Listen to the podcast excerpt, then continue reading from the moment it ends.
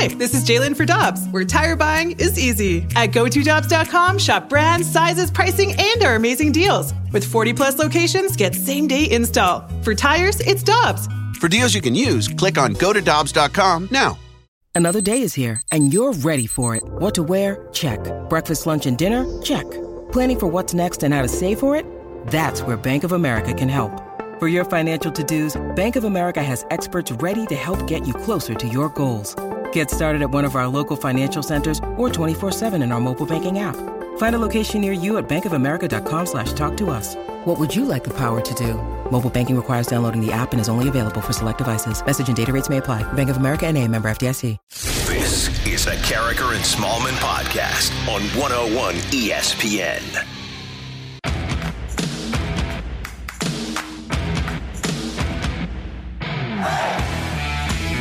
We are back, baby. We are back. That's we are back. Good morning, everyone, and welcome to Karraker and Smallman on 101 ESPN. That's Michelle. I'm Randy. Yes, we're here. I, have spent 10 days away from this microphone. It is great to have you back, Randy. It's good to be here. It was awesome having all of our our Randy Karraker fill-ins while you were out. Chris Kerber, Danny Mack, Jr., Katie Woo. We had a great time, but it's it's nothing like having the, the entire crew back together, Randy. It's great to have you back, and a lot has happened since you've been out. I've got to tell you, there has been a lot that has happened, including the Cardinals obviously clinching that National League wild card berth. They will play tomorrow night against the Dodgers in L.A. at Dodger Stadium. Scherzer against Wainwright. Can't wait.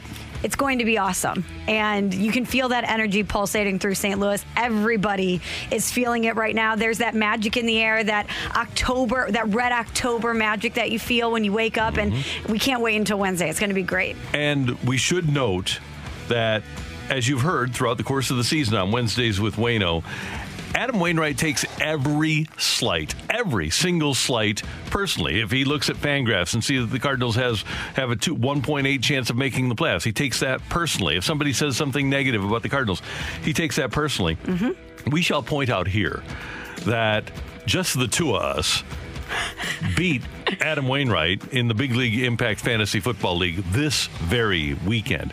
He made a strong effort last night, a noble effort to try to come back and win mm-hmm. on the heels or on the shoulders of Derek Carr and Keenan Allen and Derek Darren Waller, but he couldn't. We beat Adam Wainwright.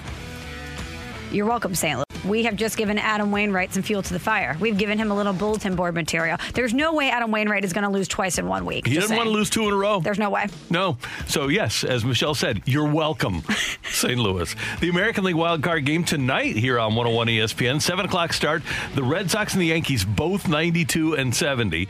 And if it was just an isolated one game wild card where you weren't going to lose one of the teams, baseball couldn't ask for any more than Yankees Red Sox or Cardinals Dodgers. Right. If, if, you're baseball, you know that all eyes are going to be on your product for the next two nights. The matchups are unbelievable. It's four legacy franchises, four teams that have history with one another. Obviously, Red Sox Yankees speaks for itself, but the gravity of winner advances, loser goes home for Yankees Red Sox is incredible. And the Cardinals and the Dodgers are two of the crown jewel franchises in the National League. They've had history in the postseason in recent years, and I think baseball could not have asked for more than this. And when you look at the Dodgers, what a storyline that they're the defending World Series champions. They've been the standard in baseball for the past what five plus years.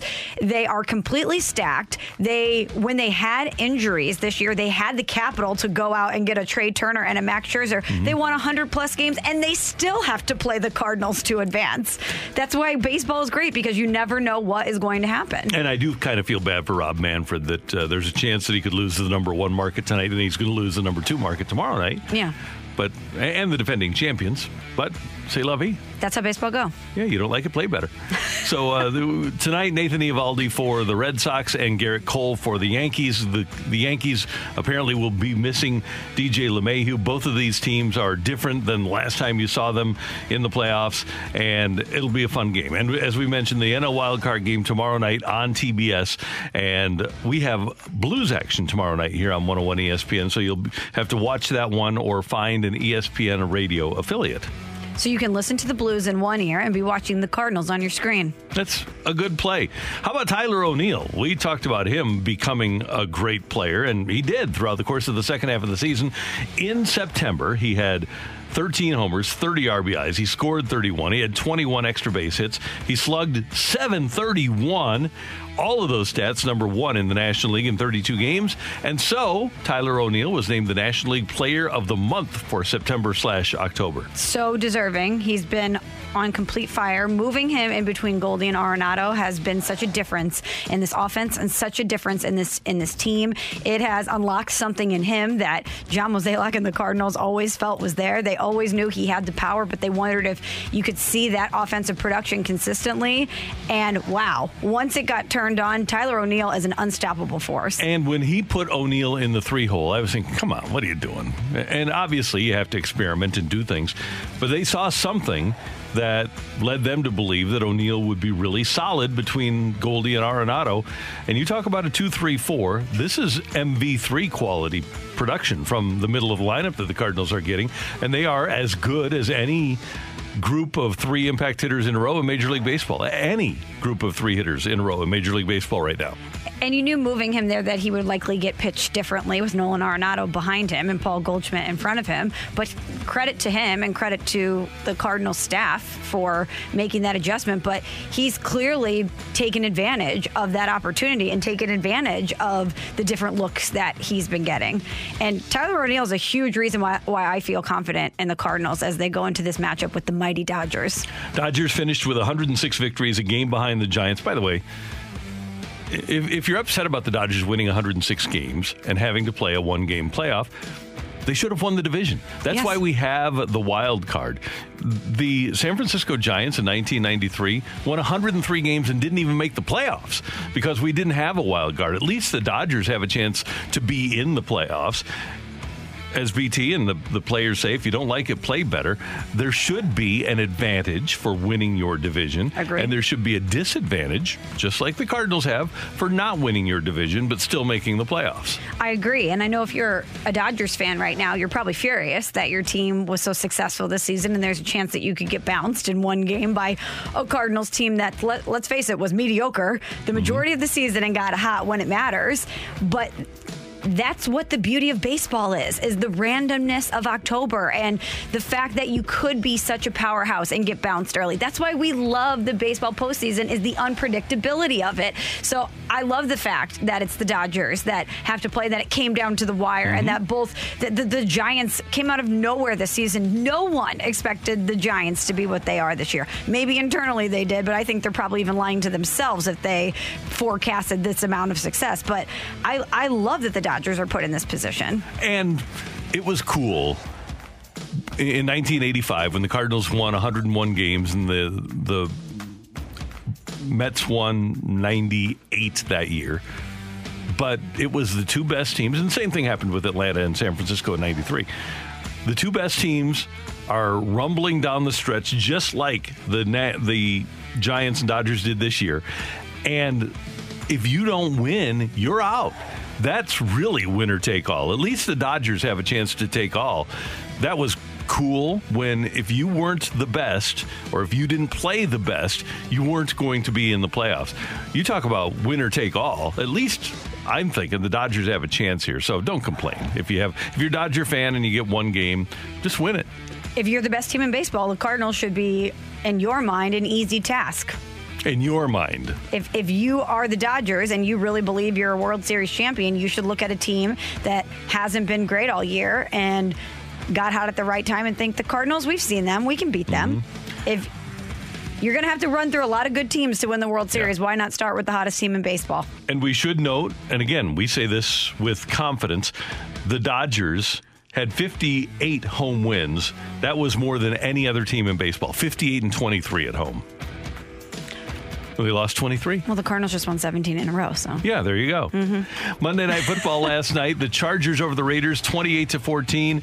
Justin Herbert, the first quarterback since 1950 to reach 500 plus completions before his 20th NFL start. Joey Bosa was furious that a holding call was not called on him late in the game and said that NFL referees are blind, Yes, he did. He was not pleased. and he's not wrong either No. but he'll probably get fined for it. And uh, if you weren't paying attention yesterday to sports, Urban Meyer last Thursday stayed around in uh, Cincinnati a little bit long. He actually drove over from Cincinnati, where the Jaguars played, over to Columbus to visit his family and evidently some friends. Yeah, he went out with some friends, had a night on the town. Mm-hmm. Yeah, Yeah, and- so I hear. So, and one of the friends came close to sitting on his lap. That was the, the fun. And they, the the He co-eds. saw some hands in some places. Yeah, Yeah. yeah. Uh-huh. Yeah, They asked him to dance, and he, he said, "No, I better not." But came close. But then there was another. Uh, and as you said during our break, Michelle, there are cameras everywhere. He was getting kind of handsy. Yeah, I saw an angle last night where um, there was a there was a hand inside the thigh pulling Mm-hmm. towards him. Uh, I don't know if that's the way they hug in Ohio. Might be, If could it's be. just an inside the leg hug, uh, come here, come over here. It's loud in this bar. There's a band playing.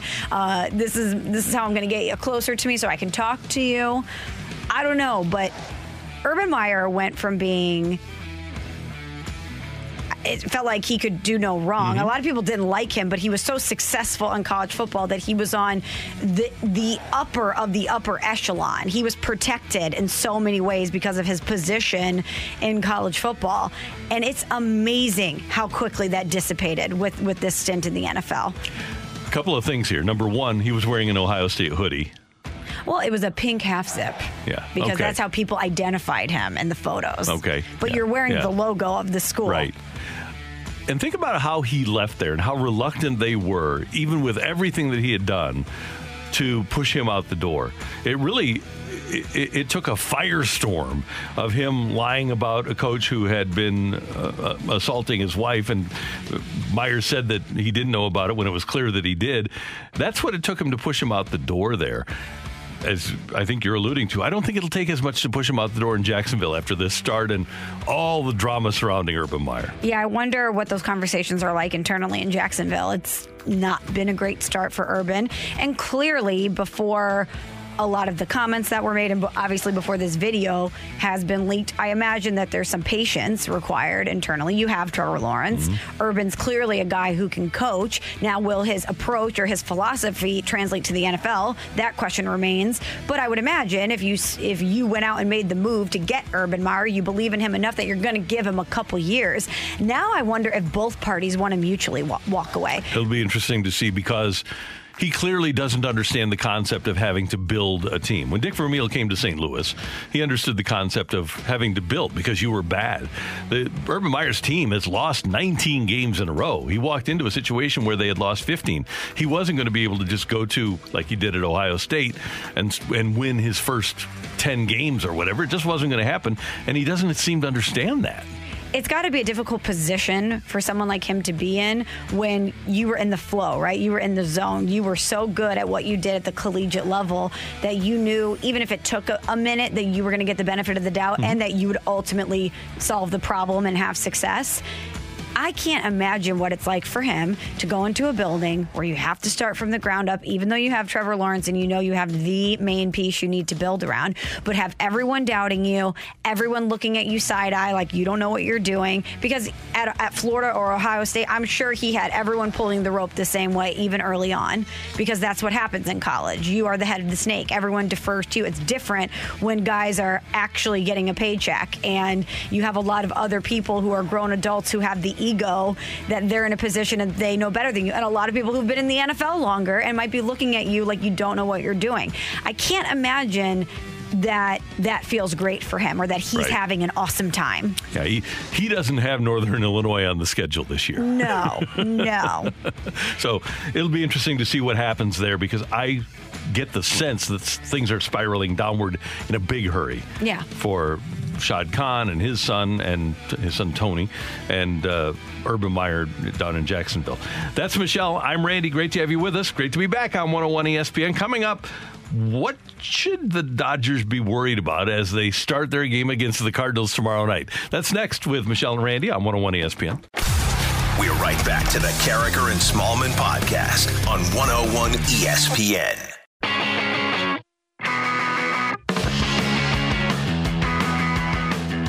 Cards and Dodgers tomorrow, the National League wild card game, and there are a lot of reasons, Michelle, to think that the Cardinals can win this game, and as many reasons that the Dodgers should be concerned, if not afraid, of facing the Cardinals. I've got one for you. How about this? September 18th, 2019. That right there is a good enough reason for the Dodgers to be afraid of the Cardinals. Cardinals and Nationals here, Busch Stadium. Cardinals win 5 1. Adam Wainwright goes seven innings and allows one run in a 5 1 Cardinals victory. Max Scherzer, pitching for the Nationals, he goes six and two thirds, allows five runs on seven hits. He got rocked by the Cardinals. Tommy Edman, by the way, had a home run and a double in that game. Paul DeJong had a big game against Scherzer, and he took it on the chin 5 1.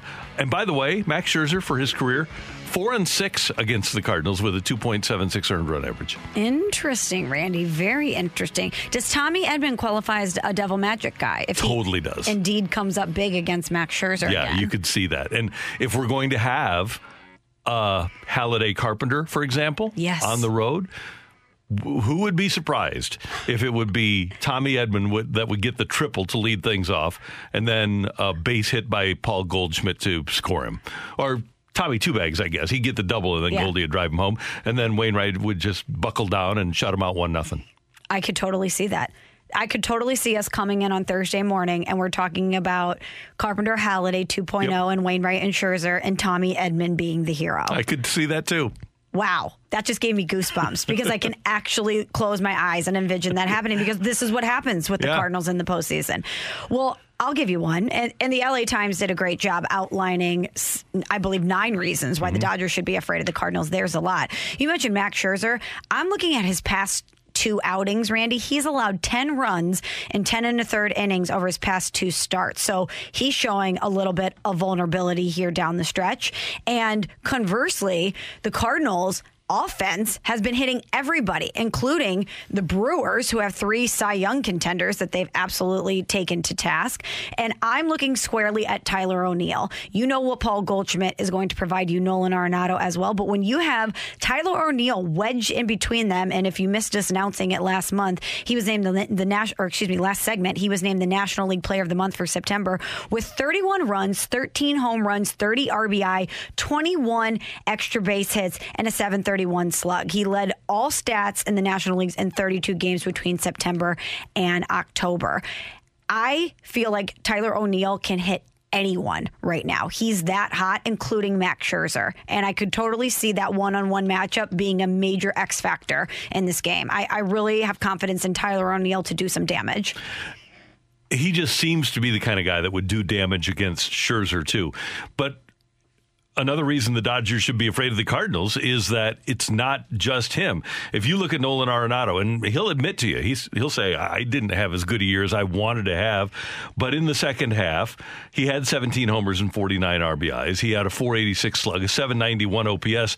But then the the big weapon for the Cardinals, obviously, is Goldie, isn't it? When you mm-hmm. look at what he was able to accomplish really all season long. But in the second half of the season, Michelle, he had a 330 batting average, a 402 on base, a 618 slug, a 1020 OPS with 18 homers and 50 RBIs in just 306 plate appearances. Uh, let me say that again. He had 18 homers and 50 RBIs in 306 plate appearances. He's tearing things up, and he loves to hit against the Dodgers. He loves to hit again, uh, uh, on the West Coast, and if there's going to be a star tomorrow, you can go up and down the lineup. We can look at Edman. We can look at O'Neill. We can look at Arenado, who, by the way, is so excited about playing at Dodger Stadium That's where he grew up.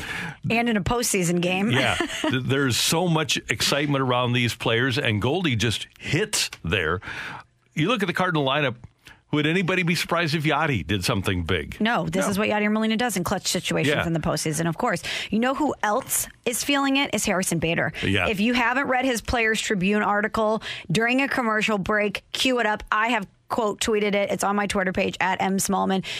He is a guy that gets it, Randy. He talks about how the best part of their 17 game win streak was bringing joy to the people of St. Louis and how much it means for the guys in that clubhouse to put on that uniform with the birds on the bat. But he revealed something in that article that I thought was very telling. He talked about how he idolizes Paul Goldschmidt, how his work ethic and, and the type of player he is is something that Harrison Bader really tries to emulate.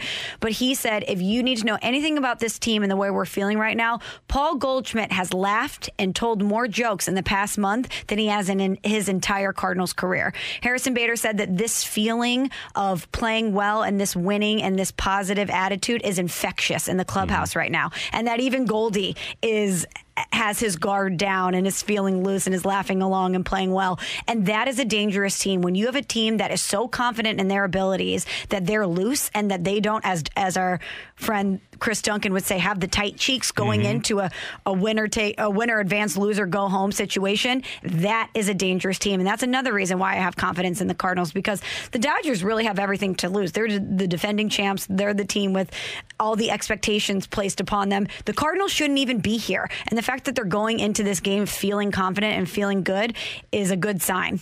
Michelle, I've got a couple of more quick ones for you. Number one, Latin Heat. Yeah, Cabrera has pitched well down the stretch. Gallegos has been terrific as the Cardinal closer.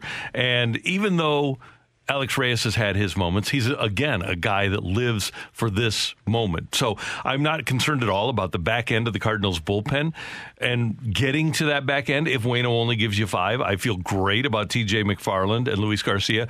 Who would have imagined that at the All Star break we, we would feel great about the Cardinal bullpen? And who of us had heard of TJ McFarland and Luis Garcia? It, it literally just made me laugh that we're sitting here having this conversation. And part of the reason we feel so strongly about this Cardinals team is because of Garcia and McFarland. But it's true, they've been outstanding for the Cardinals. And Randy, we can't get to this moment in the conversation and not mention the guy who's going to be on the bump for the Cardinals and Adam Wainwright. Yeah. If you have confidence in anyone that's going to be in the lineup for the Cardinals, isn't it Uncle Charlie in, in a big moment, what he's given you this season? Don't you feel like he is so mentally prepared for this game and that he's going to go out there and give the Cardinals a stellar performance? And you know that he's going to get to that point in the game to put the Cardinals in a position to win. And that's when you call upon your bullpen that's been rock solid for you. nobody wants the ball more in this situation than Adam Wainwright. We talk about guys that live for this. If there's a big game, that's uh, if you're a Cardinal fan, that's the guy without any equivocation that you want to have pitching for you. That's the guy you want on the mound. And most importantly, he's been there and he wants to be on the mound and is so vocal about it. How many times has he texted his team and said, Hey, I got you. I'm just let me put you on my back and, and we'll win this. And I guarantee you that if the Cardinals haven't gotten that text already, they're going to get it in the next 24 hours. Oh, I can only imagine that he's already written it out and that it's coming, especially on a Tuesday or on a, yeah tonight, leading into tomorrow or tomorrow morning. But that's the only thing that really concerns me, Randy, is our faith in Adam Wainwright. That if he gets into a little bit of a jam at some point during the game, when when does your faith in him waver, or when do you say I want to go to the bullpen? because I have a lot of faith in the bullpen, but I just I just worry that our faith in Adam Wainwright, even if he gets into a, a, a pickle, might have Mike Shildt or the Cardinals coaching staff wanting to leave him in, in a situation a little too long because he usually gets out of stuff like that. You have to be careful, and that's the thing. He allowed two runs last week. He allows the home run to Milwaukee, to Urias, and you don't worry about it. He allows two runs in the first inning, and you say, okay, don't worry about it. He's going to give us six. Exactly. That's the thing. And maybe you draw the line at three runs because you're going against Scherzer. Mm-hmm. But he obviously gets more rope than any other Cardinal starting pitcher. And because of the way that he's bounced back from bad starts, I'm going to stick with him a little bit longer. But that's something, at least you want to have guys up early. Yeah. So that if he's got first and third and two runs are in and only one out, you're, you at least have a guy ready in the bullpen. But you're saying that, and in my mind, I'm thinking I also wouldn't be surprised if he gives you a CG shutout. I wouldn't be surprised either. I wouldn't be surprised if he goes the distance, and that's a conversation that the, they don't even have to have at the dugout. And the Dodgers, even though the back end of their bullpen and especially in the playoffs, Kenley Jansen has shown some uh, propensity for blowing games. Overall, their bullpen is the second best in the National League. Giants have a 2.99 ERA out of the pen, and the Dodgers 3.16. So you you, you don't want to be too confident against their bullpen, but they are beatable at the back end. I want to get to this text really quickly, and we want to hear from you. Give us a reason why you think that the Dodgers should be worried about the Cardinals. We're going to talk about this throughout the show. I'm really curious why people feel confident in the Cardinals right now. But Randy, how about this one? Don't sleep on the Cardinals' devil magic. Isn't it more likely that Scherzer could get rocked for eight runs and the Cardinals win at 12 to nine? I was thinking yesterday.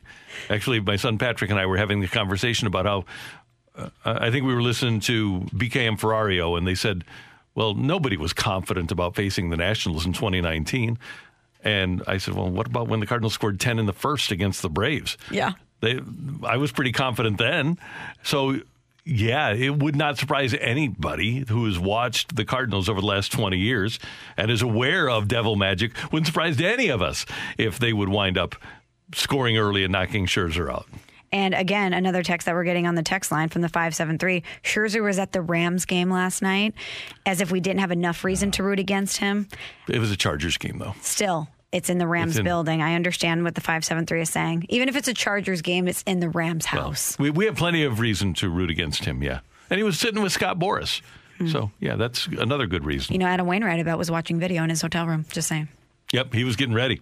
So, plenty of reasons for the Los Angeles Dodgers to be scared of the Cardinals. Coming up here on 101 ESPN, NFL Week Five is already complete, isn't it? No, is that was that Week Four? That was Week Four.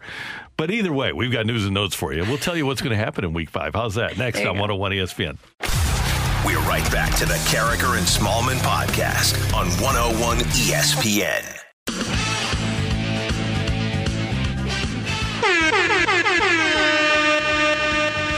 You know what that means. It's your chance to win. It's your chance to win here on 101 ESPN, where we have your chance to win a pair of tickets to Jason Aldean. That's right. You can go hear Jason Aldean Saturday night at Hollywood Casino Amphitheater. I love how you you got that twang working, yeah. Randy. Oh, he's got his back in the saddle tour 2021 coming. Tickets on sale now, but you can win tickets today if you stay with us and you know the phrase that pays towards the end of the show. Michelle, we need to have the first word of the phrase that pays. The first word and the phrase that pays is devil. Ooh, devil. And if you hear this sound, that means that you know that the next word for the phrase that pays is coming your way. Jason Aldean, Saturday night, Hollywood Casino Amphitheater. What's your favorite Aldean jam? Um, not really a Jason Aldean guy. You don't over like the course of history. Dirt Road Anthem? Oh, you know what, Michelle? I forgot. Yeah, yeah that's a yeah, good one. Yeah, I know you like You Make It Easy too. Blame It on You. I know those are all your favorites. He has so many big hits. It's kind of hard. And, you know, I don't know if people are aware of it, but we have a station here, uh, WIL. Mm-hmm. It's a, a, country music station. And you walk down the hall and you hear, like, Got What I Got. And you're thinking, okay, well, that's that's yeah. pretty good. And you think, oh, just one guy. You say, who is that? That's Jason Aldean. Right. And then you, you're walking back the other way from the coffee area. And I buy soda, of course. And uh, you hear Tonight Looks Good on You. And you say, man, another great song. And you just, you go in and you say, hey, uh, Mason, what what's the uh, or Remy? What, what, it's Remy now? Yeah, what, who, who, they have they have them all over the place. Who's got that song? And it's uh, it, it's Jason Aldean, Casey, Casey and Remy. That's right. Sometimes you know we we pipe in music into the restrooms here, mm-hmm. and I always change it in the ladies' room to 101 ESPN. Oh because yeah, good. I know good that play. when the women are mm-hmm. washing their hands, they of course want to hear about the Cardinals' chances versus the Dodgers. But sometimes I'll walk in there and I'll be like, "What's that? Hicktown pumping through the speakers? Hicktown? No, we got to put on 101 ESPN." And Michelle, let's get started with our NFL news and notes because Urban Meyer discovered on pretty much any old bar stool. he was on any old barstool. That barstool, it was any old barstool, and then it became an infamous barstool that Urban Meyer sat on when he was videotaped, having a grand old time. Yeah, and uh, so here's the story. He stayed in Ohio, let his team fly home to Jacksonville after the loss to Cincinnati last week. He stayed in Ohio, allegedly to go visit his family in Columbus, but he was spotted in a bar on any old bar stool in Columbus. And as you might guess, there were people with phones that had video recorders, and they showed up on social media. And once it got out, Meyer had to try to navigate the situation. And here's what he had to say yesterday. Can you explain the viral video um, from your place over the weekend? Yeah, I, um, I just apologize to the team and staff and uh, for being a distraction. It's stupid. Um, and so I explained everything that happened and owned it, and you know, just stupid. Uh, should not have myself in that kind of position. Do you think Urban Meyer went from any old bar stool to I don't drink anymore as his favorite Jason Aldean song? He well could have could be. he could have just gone Yeah. into his presser and started playing Jason Aldean. I don't drink anymore because I doubt we're going to see Urban Meyer in, in many bars in the No. future, especially knowing that people have phones and they're going to be recording everything that he does. And in a fortuitous turn of events for Urban Meyer, he got this email from Darren Parker, who is the vice president of Cam Soda. It said, Dear Urban Meyer, I saw the videos and pictures making the rounds on Twitter over the weekend of you out and about on the town partying and canoodling. I know you addressed everything in a press conference saying you shouldn't have put yourself in that kind of position. I'd like to reach out and offer you a VIP Elite XXX membership to Cam Soda, the world's best adult webcam platform that you can take with you on the road. It will provide you free 24 7 access to a roster of beautiful cam models that you can webcam with in crisp 4K from the comfort of your hotel room. I'd hate for you to get caught again. So take us up on our offer and we'll send you a brand new laptop so that you can canoodle online. It's an appealing offer. Also, the word canoodle and canoodling is Perfect. an unbelievable word to try to describe what Urban Meyer was caught on video doing. I don't know if we would call that canoodling. It mm-hmm. fits, but canoodling just seems so innocent. It seems like sev- seventh grade. You're on the Ferris wheel at the at the county fair with your grade school girlfriend or boyfriend holding hands, and you're canoodling. That doesn't feel like sitting on any old bar stool with a co-ed potentially doing her best genuine impression. You know, I I don't feel like that is the the proper use of canoodling. I, I'm, I agree with you there. Hey, there was controversy. We love controversy. Yeah, of course. Controversy in Denver on Sunday. The Baltimore Ravens had rushed for 100 yards in a game, 42 consecutive games. That was one shy of the Pittsburgh Steelers' all-time NFL record of 43 games in a row, rushing for over 100 yards. And with three yards to go, John Harbaugh and the staff with the Ravens had Lamar Jackson run for five so that they could break the record. They had gotten the ball, by the way, because of an interception thrown by Drew Lock in the end zone with 10 seconds left. So Vic Fangio, the Broncos coach, was asked about the play call with a 16 point lead for Baltimore by John Harbaugh and his staff. Yeah, I thought it was kind of, but I expected it from them. You know, I've 37 years in pro ball. I've never seen anything like that. So, but it was to be expected, and we expected it Why did you expect it from them? because I just know how they operate. You know, they that's just their, uh, you know, mode of operation. There, player safety is secondary. Vic, you threw an interception into the end zone down 16 with 10 seconds left. You talk about player safety, take a knee. Take a knee. Get the game over with. You already lost. Why are you trying to throw the ball into the end zone with 10 seconds left? Hey, if, if you didn't want them to run the ball against you, don't give them the ball. I also don't like this football etiquette says that that shouldn't have happened, that they should have taken a knee. It's just like I don't like the unwritten rules of baseball. If another team wants to do something that's against the grain or against what's expected for them to do, I feel like that's on you as a coach. To you should be prepared for anything that's coming towards you and not just assume the other team is going to follow the etiquette. There's a reason that in 2021, John Harbaugh is one of the best coaches in the NFL and Vic Fangio is going to get fired. And it's because John Harbaugh understands what his players like and what is important to them. And he delivered to them what's important to them. And Vic Fangio clearly has no clue about what makes players happy. Uh, I get that you've been in the league for 37 years. How many Super Bowl rings do you have? Scoreboard. Yeah. I don't think he has any. Maybe I think he's been in a Super Bowl, Let's see. but I don't, he certainly doesn't have any as a head coach. So, hey, if if you don't like it, either play better or do the right thing and just take a knee and accept your defeat. That's what he should have done. I do not see any hardware on a quick Wikipedia search, which we know is the, the reference to, to use here. Yeah, He's been in the league a long time, obviously. He's been a linebackers coach, defensive coordinator. Um, he's been the AP NFL Assistant Coach of the Year in 2018. Oh, maybe that's the play then. Yeah, but I do not see any hardware. Okay, so may, maybe as a head coach, you should, if before you complain, review the situation. Okay, don't throw the ball into the end zone down 23-16 with 10 seconds left. That didn't do anything good for player safety either. All right, those are NFL news and notes on 101 ESPN. Coming up, get your text in to the Air Comfort Service text line 65780. Take it or leave it is coming your way with Randy and Michelle on 101 ESPN.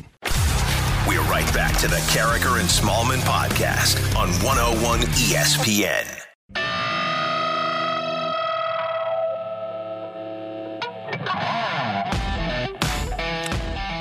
We've got Xavier Scruggs coming up at the bottom of the hour. He's going to be calling tonight's American League wild card game on ESPN Radio. The Cardinals' uh, former Cardinal player, now front office member, Mike Claiborne, joining us at 9:30 as well. But right now, time for take it or leave it. Get your text into the Air Comfort Service text line at 65780. oh. So, Michelle, you and I were both uh, making our way home from Green Bay on Sunday night, I, and we were both listening to the Patriots game against the Buccaneers. I get home yesterday, and my wife Joan is walking out the door to take the trash out or something and says, By the way, Tom Brady's my favorite player now. And if you're going to watch games, I'm going to have him as my favorite player. I said, Okay, that's fine. I, I found him to be a likable guy. She says, you know, he played that game in the rain, and then he walks off the field to do the interview, and it's like he's glowing. He was. And I said, "Cool. I, I, I find him to be actually a lot more fun now than uh, he." And I, I don't know if it was you that I texted last night. He, he was. Uh, so he- he was kind of like a member of Charles Manson's family as a member of the Patriots. He was he was in a cult and he got out of it. Congratulations to him. He broke out of it. But uh, take it or leave it, I should be 100% okay with uh, Tom Brady being my wife's favorite player. I'm going to take that, Randy. How can you make an argument against him right now? I know Spygate. I know his years with the evil empire that is the Patriots, or at least the way you view the Patriots.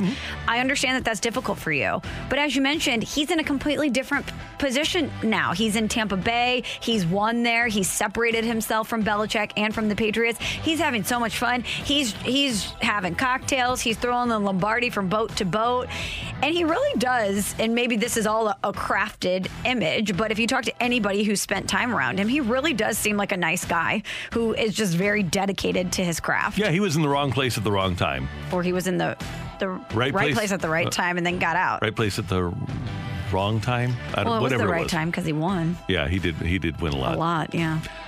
But anyway, I- so I, I'm cool with it. It- And apparently, they were sitting there watching. So Joan hasn't watched a game since the Rams left. She's that, that was the first game she watched, but was apparently cheering vo- vociferously for Brady against the Patriots. So I'm good with that. That's fine. You know, what, Randy, I think in the therapy world, this is what they call growth out Yeah. of you. I think mm-hmm. this is growth in real time. Yeah, I so. Congratulations. And I still hate Belichick. Yeah, you still have some hate.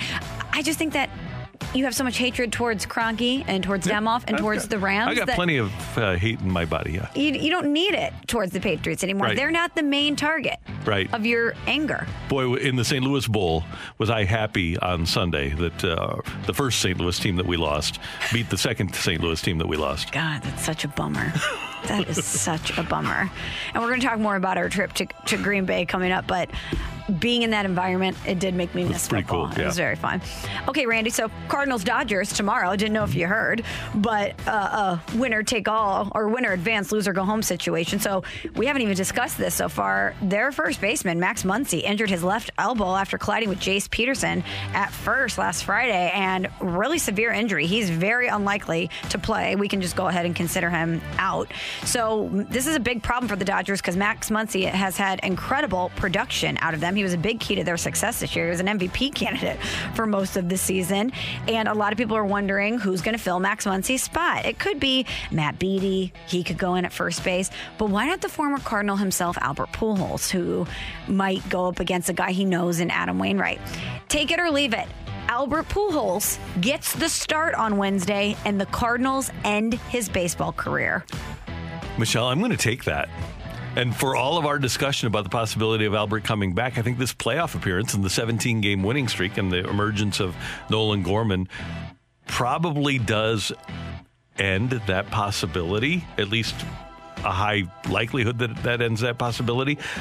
So I'm going to take that, that Albert tomorrow is the last game that he ever plays. Because, yeah, there's a lot of factors here that A, he'll get the start, B, that the Cardinals will win, and see that he'll retire after this year. Yeah. But but I was thinking about this last night. There's a huge possibility that this is the last time we see Albert Pujols play a baseball game. And the Cardinals, the Cardinals of all teams, mm-hmm. could be the team to end his baseball career. And who's the battery that ends it? Wayno and Yadi. Unreal. Yeah. Wouldn't that that would just be an ending that no one saw coming, No. that no one could have forecasted, How about a- and that he's wearing a Dodgers uniform How when it happened. How Wow. about a Wayno strikeout called by Yadi to end the game? How about an Uncle Charlie? Yeah. Oh, Does he does he go down swinging or looking? looking. Oh, Just like Carlos Beltran. Yep. wow. Yep. How about that? Your text 65780. Emily, what do you have for us? From the 618, take it or leave it, burning a sick day for tomorrow's playoff game is an acceptable reason. Oh no, that's a rookie move, my friend. You don't burn the sick day tomorrow. You use it on Thursday after you stay up celebrating all night. Right. Because the game's not till seven, so you could go to work. You could still make it home in time to make your sheet pan nachos, mm-hmm. to get your cocktail ready, to get settled on the couch, go hang out with your buddies, whatever you're doing. But you're going to be partying into the wee hours, so you need to burn the sick day, sick day on Thursday. Very good play. Anything else besides the sheet pan nachos, which I haven't even thought about to this point? I, I get, sh- suppose I should start thinking about that today. Yeah, you should. Well, you need to start thinking about what you're going to eat during Yeah. the game. And nachos are great because you can snack throughout the entirety of the game. Normally, we reserve those for a football Sunday Mm-hmm. or maybe a college football Saturday. But I don't know. Do you really want to make hot dogs or bratwurst at home? It seems like No. nachos is kind of the play. Right. And I'm guessing that our friends at Schnucks will have Go Cards cookie cakes available. Oh, you need to get that, Now, Randy. playoff cookie cake is a must. So, Schnucks, have them ready. And think about the things that you do on Wednesday because if slash when the Cardinals advance, you're going to need to keep doing that. Superstition and consistency is very important. It's an important component of devil magic that all of our energy is going towards the same thing. So make sure that you're eating something you like because you could be eating it for a few weeks. Great call. Yeah, no liver tomorrow. Yeah, no. From the 314, take it or leave it, winner of this wild card wins the World Series. I'll take that because are we talking about the National League wild card? I believe so. Yeah. Then I'm going to take that, yeah. Yeah, I'll take that too. I, I truly believe that whoever wins that game has a good chance because if it's the Dodgers that advance, they're arguably the favorite to win the World Series. They are the Vegas favorites. They're the Vegas favorites to win the World Series. And if the Cardinals advance, they're the hottest team in baseball. Mhm. And sometimes in the postseason, momentum matters most. Here's the scary thing. Because the Cardinals lost three games, they aren't the hottest team in baseball anymore. The Giants are. Oh, man, Randy. So the Dodgers went 22 and 8 in their last 30 games and picked up one game on the Giants. Yeah, it's incredible. Well, the Cardinals have won 19 of 21. Still pretty hot. Hot, yeah, hot, really, hot, really if you hot. ask me. Yeah. From the 636, the 17 game win streak will be forgotten if the Cardinals lose tomorrow. Take it or leave it. Leave it. I'll leave that too. It's the longest winning streak in Cardinal history. That's right. It's his, it's historic. It it will. I don't think it'll take away from the shine, but as Harrison Bader wrote in his piece at the Players Tribune, all that really matters is what happens next. Because I don't. Here's why I'll why I'll take it. The streak will not be forgotten, but I do think if the Cardinals lose tomorrow to the Dodgers, the the winning streak will not be a major contributing factor into the way we talk about the Cardinals in the offseason. Because I think we'll look mm-hmm. at the season in totality and we'll have a lot of encouraging things that came out of the stretch and out of the streak. But if they get bounced in a one game playoff, that's not going to be good enough for Cardinals fans. It'll be fondly remembered, like Mhm. Albert Pujols' home run in Game Five against Houston in 2005. It's just, it, it'll be a great, glorious footnote. From the 314, take it or leave it, even though it won't be on the morning show, tomorrow night will be the best Wednesday with Wayno of the year. Oh, I'll take that. Yeah, I'll take that. Oh, it's Wed- it's on Wednesday. Wednesday. with That's his day. Yep. Um, this is great. It is. Maybe Chick fil A tomorrow. That's right. Get your Chick fil A at the house. Get a Sunjoy. Yep. Get a waffle fries. Load up on Polynesian sauce in honor of Adam Wainwright. Yep, that might be I think the play. that's, that's the play. Good call, Randy. Yep, one more. All right. From the 573 Take It or Leave It, Nolan Arenado hits a home run in the wild card game tomorrow night. I'm going to take that. I would put money on that. Yeah. Who would you feel more comfortable throwing money down on to go yard tomorrow? Goldie, O'Neill, Arenado. If you could only pick one. I think I would go Tyler O'Neill. I think I might go Goldie. It's a great call. But how can you leave out Arenado? Who he is- has been dreaming of this moment, Right. and it's in LA. Yeah, he's so psyched for this. So he's really ready to go. Doesn't that make you feel great that that you have three guys that you you feel awesome about? Yeah. Pretty cool. it's going to be fun. Thanks, Emily. Thank you. And thanks for your text to the Air Comfort Service text line 65780. All right, we've got some mic drops. We've got some texts, and we want more because coming up, we want to know from you why the Dodgers should be worried about the Cardinals. That's coming your way on 101 ESPN. We're right back to the Karraker and Smallman podcast on 101 ESPN.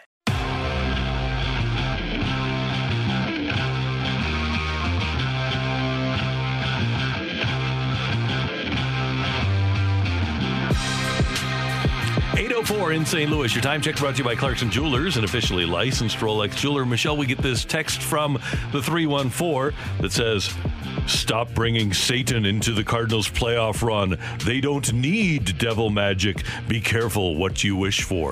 That person must be new here. Yeah. So, We, excuse me, sir or ma'am, we did not bring Satan into the equation. If you're listening to this station, that means you're likely a Cardinals fan and have been for some time. You know that devil magic precedes this show. We're just reporting the facts. Right. And what devil magic is, is the Cardinals' incredible ability to find players that nobody else thinks they can find. There's an article up at Baseball America about how a scout said that he looked at Tommy Edman as a future utility player, but certainly not as a starter. And all of a sudden, he becomes a really good second baseman and everyday player for the Cardinals. Taking Albert Pujols in the 13th round when the Giants didn't even have him on their board because uh, he, he looked like just uh, the, the fat bastard from the Austin Powers movies. That's what the giant scout told me. He said, we didn't even have him on our board, but the Cardinals find a way to get this guy to be a great major leaguer. Cardinals do it every year. They come up with players, and that's what covel, that's what uh, devil magic is. Uh, texture from the 314. Do you not, does the name Pete Kozma not ring a bell? Thank you. Does the name Matt Adams not ring a bell? This is what happens. Again, we we're not summoning the devil. We I don't even think someone in St. Louis coined it devil magic. I believe it was a, a fan base outside of St. Yeah, Louis. it, it was like in 2012. Yeah, that's right. It's the only way to explain some of the things that happen with the Cardinals. I have some other texts, Randy, of, right. of why people listening are confident in the Cardinals. I like this. Versus the Dodgers, or to rephrase, why the Dodgers should be worried about the Cardinals. Here's one from the 757 Our defense. In a one game playoff, the defense will never be more valuable than it will be tomorrow night. And I think that's an excellent point. especially with that big outfield at Dodger Stadium. Harrison Bader running around like he does, and O'Neill and Carlson both playing at a very high defensive level. O'Neill playing at a Gold Glove level, and then the infield. You know you're going to get the plays made. Two really good defensive teams, but the Cardinals far and away the best defensive team in baseball. From the 636, LA with the tight cheeks, check. Muncy out, check. The forecast is partly cloudy, check. This is why the Dodgers should be worried. Speaking of partly cloudy. They have a roof on the stadium, the new stadium, SoFi Stadium, and they had a weather delay last night. Yeah, what was that about? It's just so Kroenke. So that's another thing about LA that's going to hurt them. Now you talk about devil magic and they think they got it, but it's going to hurt them. So 314, be happy that the devil actually resides in LA. That's true. That and we can confirm that. Mhm. We know that for a fact. From the 314, the Dodgers should be worried because there is absolutely zero pressure on the Cardinals and all the pressure on LA. That's why I'm confident. And they might not be thinking this, but here's reality, kids. They won the World Series in a 60 game season. And a lot of people, I, I'm not one of those, but a lot of people don't take that championship seriously because they won it in a pandemic year. So if, if one guy is thinking, oh man, we got to prove ourselves here, that could be a problem. The Cardinals don't feel like they have to prove themselves because they're playing against one of the greatest teams of all time. Maybe the most talented team of my lifetime is the 2021 Dodgers. They're pretty good. Yeah. Hey, let's get a mic drop. Shell has been kind enough to join us with the 101 ESPN app and the mic drop feature. Michelle, I think the most important reason that the Cardinals should be confident in themselves and we should be confident in them is the Cardinals are kind of playing with house money at this point. No one expected them to be there. So, uh, no matter what they do, it's been a good season, in my opinion. The way that they came back and had the streak and everything like that. Would it be disappointing for them to lose in the first game? Sure. But all the pressure's on Los Angeles. They're looking at the 100 plus win season. By all rights, probably should have been the NL West champions, and they got beat out by a Giants team that no one saw coming. So I think all the pressure falls squarely on them. So we'll see what happens. Um, I know Scherzer's a great pitcher, but I don't know. There's just something about these Cardinals playing with house money. I like it. Just don't gamble that house money away. I don't think they will. Play your game. I don't think they will either. They've been ju- judicious about the house money that they've garnered over the past month. But any Cardinal that you've heard talk leading into this game has said just that, Randy, that if we go out there and we play the game that we've been playing, no one yeah. is going to be able to beat us. And that is, to Shell's mic drop, gotta add another log on the confidence fire. That you know that you've gone up against teams that are are really good postseason teams like the Brewers, and you've smoked them. Just playing your game just throwing strikes, having your offense have production, taking good at bats. The defense is sound. The bullpen has been great.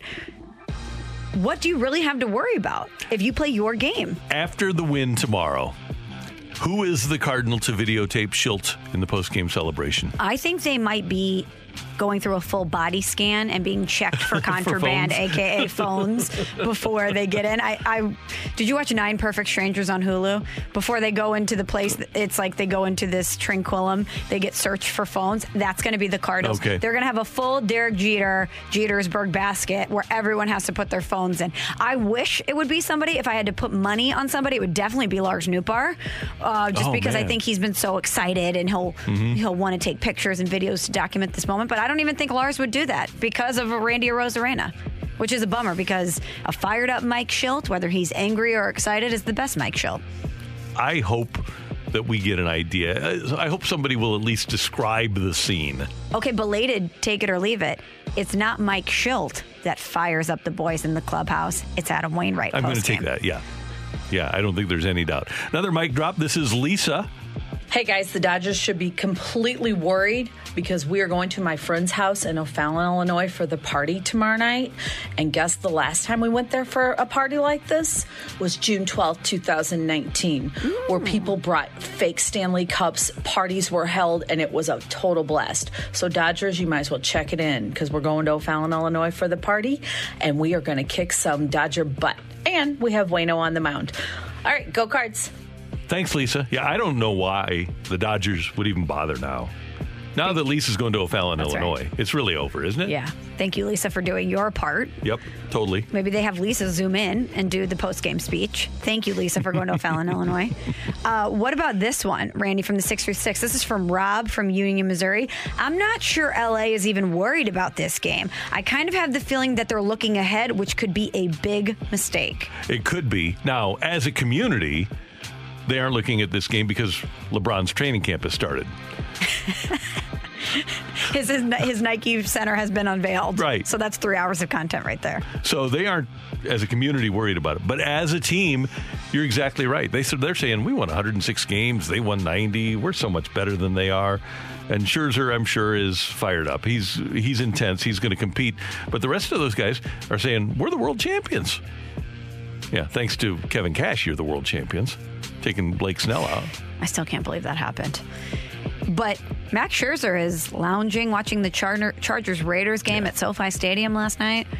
What do you think Adam Wainwright was doing last night? He was getting ready for the start tomorrow night. I'm sure he was. He's not going to peak too soon. Stretching, watching video, probably hydrating. Very important. He talked with us about his routine. Mm-hmm. Oh, It's also quite possible that he was watching and rooting for Derek Carr, Darren Waller, and Keenan Allen. And you know what? Karraker and Smallman, just just, the, two, of us. defeated Adam Wainwright in the Big League Impact League this week. We were texting about it last night, and we didn't know if we should throw it because we wanted Adam to feel mm-hmm. confident going into a start. I literally said to Randy, "We're competitors, but." There's a lot on the line this week. Do we throw it so that Wayno feels good going into his start? And you know what Randy said? No, because there's no chance Adam Wainwright's going to lose twice in one week, and we're going to throw some gasoline on that competitive fire. He'll be So- fired up. you're welcome. I'm sure when he's out there facing the Dodgers, he's going to be thinking, I cannot believe just the two of us beat me this week in fantasy football. Even without Tua. That's right. Oh, man. Yeah, the, Dol- the Dolphins, Randy. not great. Not great. That is today's fresh take on 101 ESPN. Coming up, we've got an early edition of The Fight. Stick around, that's next with Karraker and Smallman on 101 ESPN. We're right back to the Karraker and Smallman podcast on 101 ESPN.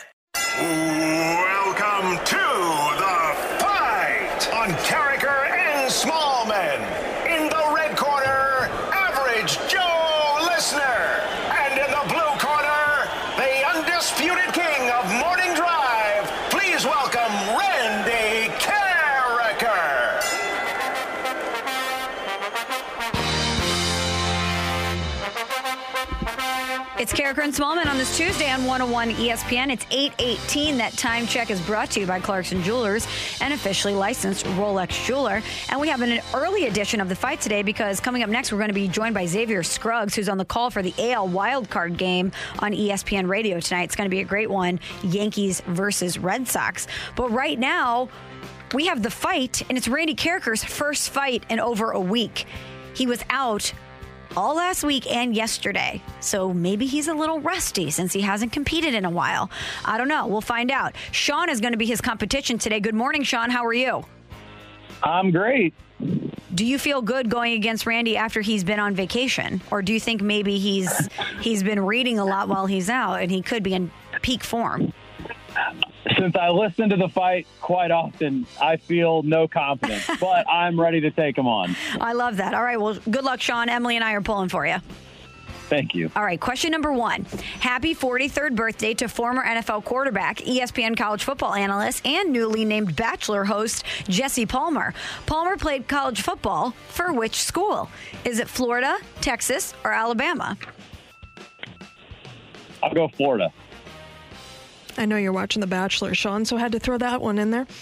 On this day in 2011, the Cardinals played the Phillies in NLDS Game 4. In the fifth inning of that game, the rally squirrel ran across the plate as Roy Oswalt threw a pitch to who at the plate? Jon Jay, Matt Holliday, or Skip Schumaker? Skip Schumaker.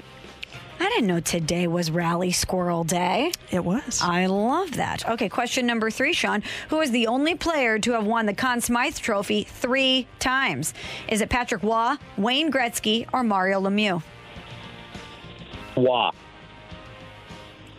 And on this day in 2005, Wayne Gretzky made his head coaching debut for which NHL team? The Edmonton Oilers, the Phoenix Coyotes, or the New York Rangers? New York Ranger. Okay, strong performance from Sean. We're waving Randy, and he's chatting with you, man, out in the hall. I'm sure they're talking about the Cardinals Dodgers tomorrow night. What's up, you man? Randy's coming in. Sean, do you feel confident in the Cardinals as they take on the Dodgers tomorrow? Of course. You'll never never bet against Wayno. You know what? I love that.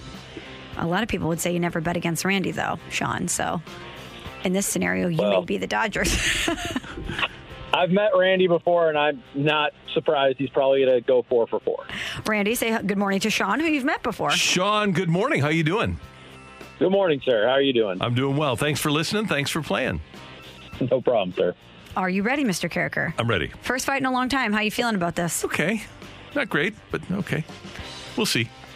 Uh, just a little tidbit of information. Randy and I were in Green Bay over the weekend. We were at Lambeau for Packer Steelers. And as we're walking into the stadium, we walk to a tailgate. And as soon as Randy sets foot into the tailgate area, all I do is wind started playing. Yeah. It's like they knew he was coming. So I don't know if that's an omen or if you just attract the song or what, Randy, but it happened. All right, question number one for you, Mr. Karraker. Happy 43rd birthday to former NFL quarterback, ESPN college football analyst, and of course your favorite and mine, the newly named Bachelor host, Jesse Palmer. I don't watch The Bachelor, do you? No, I don't. Yeah, okay. I'm not against reality TV. I just can't get into it. Anyway. Nice guy, though. Really good guy. Met him at uh, Mizzou LSU a few years ago. I met him at at the network. Very nice.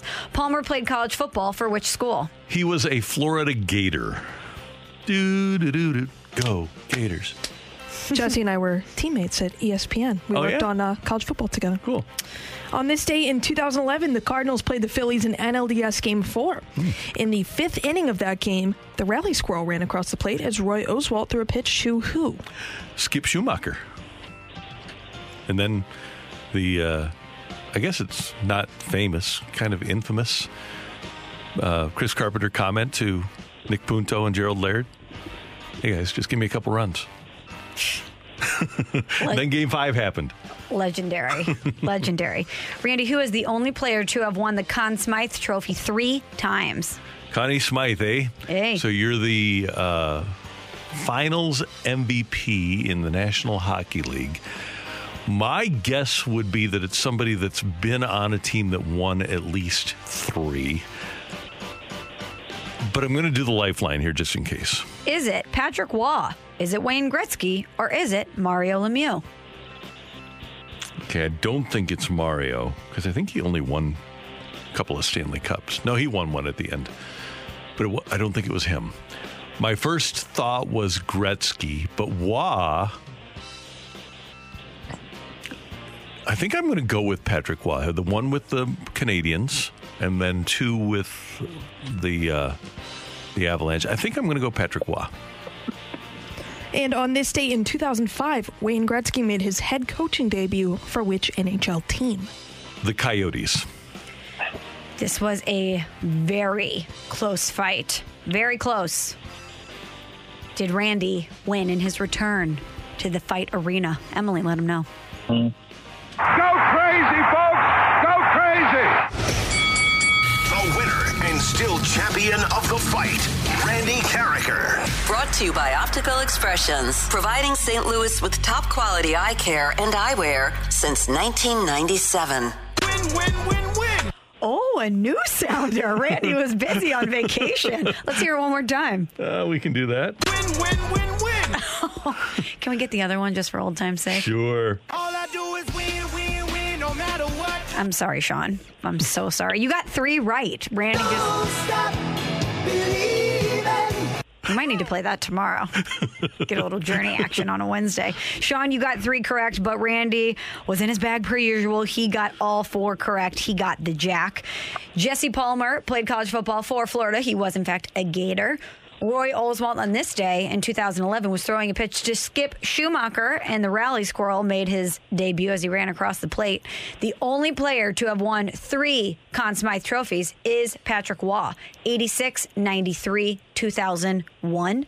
And on this day in 2005, Wayne Gretzky made his head coaching debut for the Phoenix Coyotes. Sean, thanks so much for listening. Thanks for playing. Great effort out of you, and we hope you have a great day. Thank you. You guys too. Thank you, Sean. We really do appreciate it.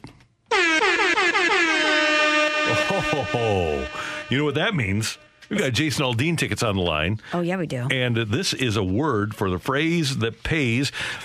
101 ESPN with your chance to win a pair of tickets to Jason Aldean Saturday night at Hollywood Casino Amphitheater.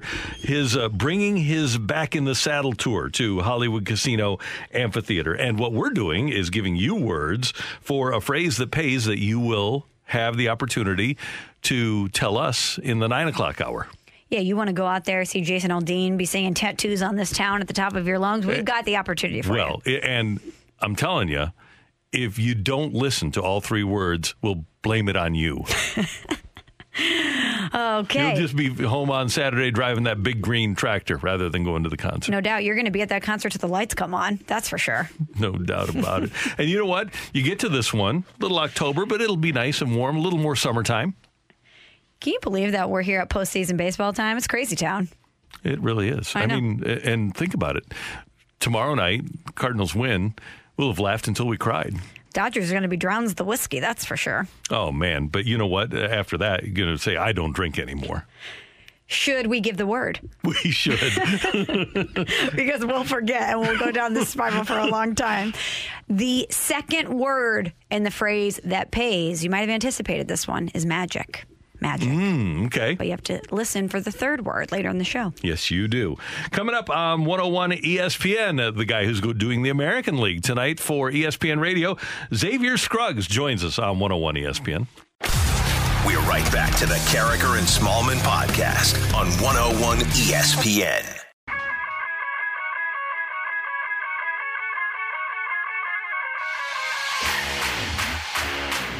The American League wild card game is tonight. You'll hear it here on 101 ESPN. That's Michelle Smallman. I'm Randy Karraker, and we head to the Brown and Crouppen Celebrity Line, and Xavier Scruggs will uh, joins us now as he will have the call with Dave O'Brien. Xavier, great to have you with us on 101 ESPN. How you doing? Hey, Randy and Michelle, appreciate you having me. Uh, all is well over here. A little bit of AL wild card craziness here in Boston. I'm excited for it, but I'm looking forward to the Cardinals and Dodgers as well. Well, let's start with tonight, and we'll move on to the Cardinals and Dodgers. Uh, people are actually trying to predict how long this game is going to go. Normally, we wouldn't expect to see both of these teams in a wild card game. yeah, this is uh, definitely going to be a long one. Um, you know, every out is, is so every pitch is so important and so magnified, especially when you have Boston going against the Yankees. But um, it, uh, for me, I think it starts with the starting pitching. It's going to be important for those guys, and Gerrit Cole and, and Eovaldi, to really set the tone. But um, it, because both of these lineups are very, very powerful, so I think that's going to be one thing to watch for: is how do both of these starters go about navigating powerful lineups. And Xavier, when I'm looking at this matchup, I go right to where you just mentioned, which is the starting pitching. And you don't pay Gerrit Cole 300 plus million dollars for him to not come through in a situation like this. So I think there's a lot of there's got to be a lot of pressure on him and subsequently the Yankees knowing that he's the guy that they went out and got for this moment specifically. Yeah, Michelle, this is why they gave him the big bag, and, and he's earned it because of the way he's pitched throughout the course of his career. But for me, it's going to be important to see how he comes back um, after being hit up, a, beat up a little bit in September. He wasn't the normal Gerrit Cole that we got that we've seen for such a long period of time, um, especially after the hamstring injury as well. So, but there's there's few pitchers that you would rather have on the bump for an elimination game than Gerrit Cole. And, and for me, it starts with his four seam fastball. He's got to be able to keep it at the top of the zone. Um, anytime that he keeps it down uh, or, or he misses down, that's where he's susceptible to getting hit. And then it, it's going to be the slider usage. How how does he go after hitters with that four seam and then using the slider with two strikes, putting hitters away? He's got to strike out batters today, but at the same time, be smart about the way he mixes up pitches. Um, and we know how powerful Boston's lineup is. So one one mistake, just one mistake, could be the uh, cost of a game today. Xavier Scruggs will have the call on ESPN Radio tonight for the Red Sox and the Yankees. Xavier, the Yankees have all these hitters, but they've been really inconsistent, and especially the two big guys with with Judge and Stanton. How do you feel about where that offense for the Yankees is right now? Yeah, uh, right now, Judge and Stanton are actually two of the hotter hitters on their team. So the inconsistency throughout the course of the year has now kind of shifted to where, okay, these are my big boppers. They seem to be doing what they're supposed to be doing at a time going into the playoffs, which is most important. So I think that's a great sign for the time being. But then I also look at guys like Joey Gallo, who's been somewhat disappointing in his stint in the pinstripes um, because of, you know, whether it be him being a little bit more patient than he normally is. We know patience is important, but at the same time, he only swings at the first pitch 27% of the time. This is a guy that I feel like needs to take advantage of having a Stanton and a Judge in the middle of the order and being a little bit more aggressive because he's not going to be the one pitched around. So I think it's a guy like him that starts to have a little bit more impact in a one-game playoff like today. Um, and, the same goes for the and the same goes for the other side. Boston's big guys as well. I look at a Kyle Schwarber, a guy that's been brought over um, from the Nationals, who's been exceptional, who's been a real big impact in the middle of that order. He's going to be an important piece in today's game. So those big boppers in the middle of the order, they have to show up today.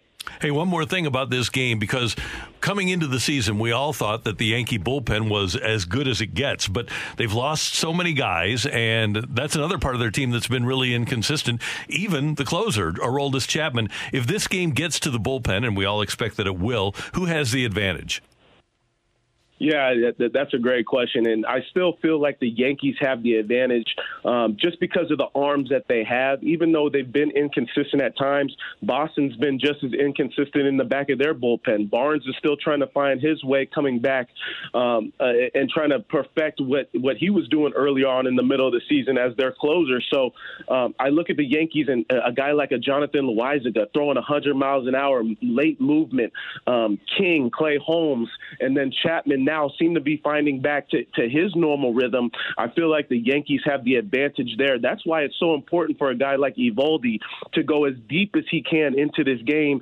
That way, they don't have to go to the bullpen and stretch those guys out and put the pressure on those guys. So for me, when it comes down to the bullpen, I look at the Yankees having that advantage and, and being able to take advantage of um, the late game situation. Xavier, let's look forward to Cardinals Dodgers tomorrow night in the National League wild card game you've got two great pitchers in Max Scherzer and Adam Wainwright going. But when you look at both of those guys and the way that they've been performing lately, which one do you think has the edge?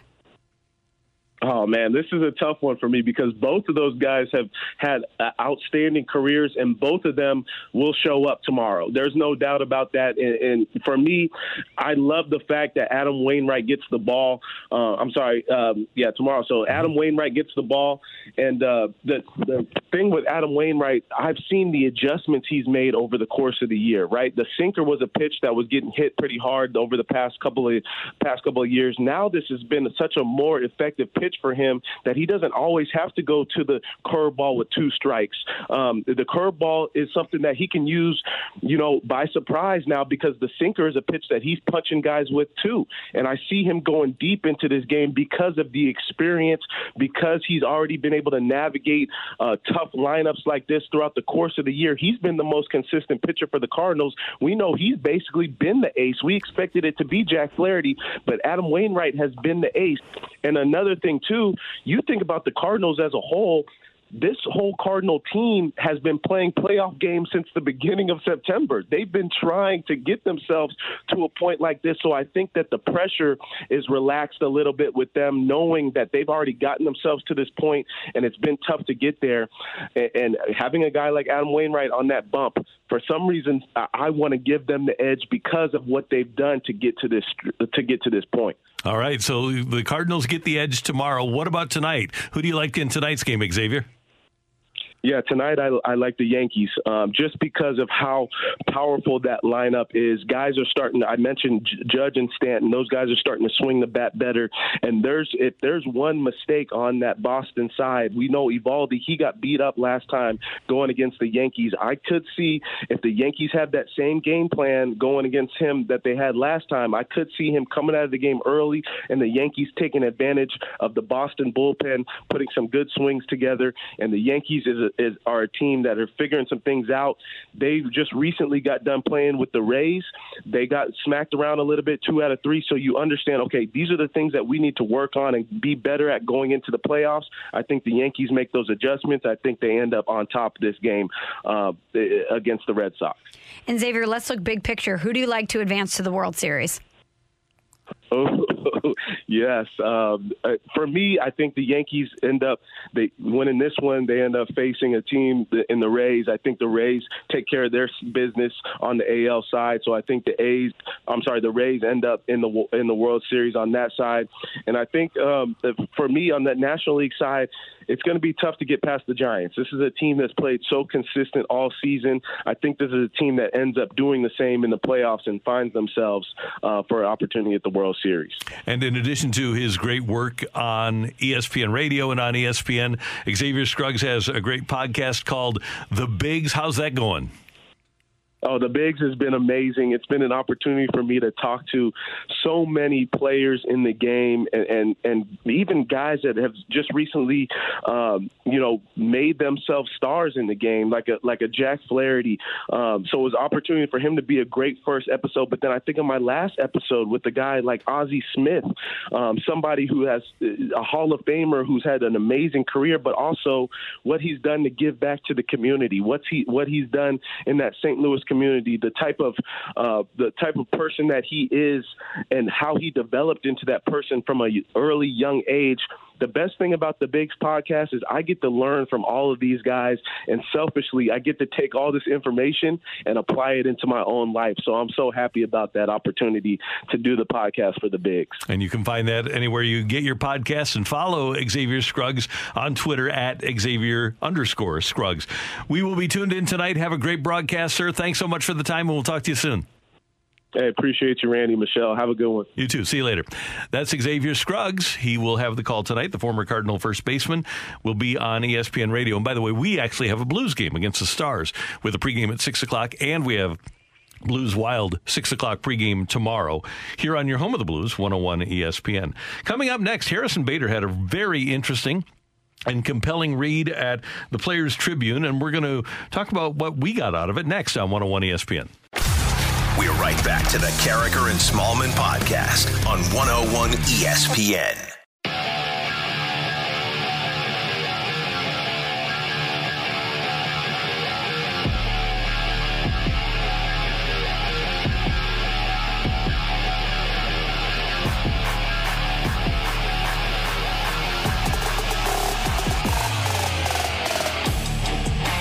You go to the Players Tribune, Harrison Bader has a great piece up.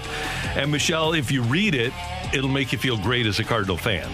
Absolutely, Randy. There's a lot of stuff that I, that I've highlighted through this piece, and it's called "All That Matters Is What's Happened Next." Is what happens next? Excuse me, by Harrison Bader, and it's a really long and thoughtful piece about the streak that the Cardinals just completed, the 17 game win streak, the way that they finished the season, and them getting ready to face the Dodgers tomorrow in the postseason. And if you're a Cardinals fan, you know what Cardinals baseball means to you. You understand the importance that it holds in our community and how big of a threat it is in the fabric of our lives here. And a lot of times, Randy, here in St. Louis, we just want athletes to get it. We want them to understand what Cardinals baseball means to us. And I'm going to read you a little portion of this from Harrison Bader because I don't know if you could better describe a player getting it than the way he wrote it in his Players Tribune article. So he talked about the streak, and he said, I think the best way to put it is this if you're a ball player, there's simply nothing like pulling on that Cardinals jersey and going out and doing something special for the people of St. Louis. Someone who's never been to a game here when our team is really humming, or guys in the league who've never played for the Cardinals, they wouldn't understand. They just wouldn't. And I don't hold it against them. I don't blame them for hearing talk about how special this city's bond with the Cardinals is, or reading this article and being like, yeah, yeah, blah, blah, blah, whatever, because because how could they know? It's not their fault. But let me try to make it as clear as I can.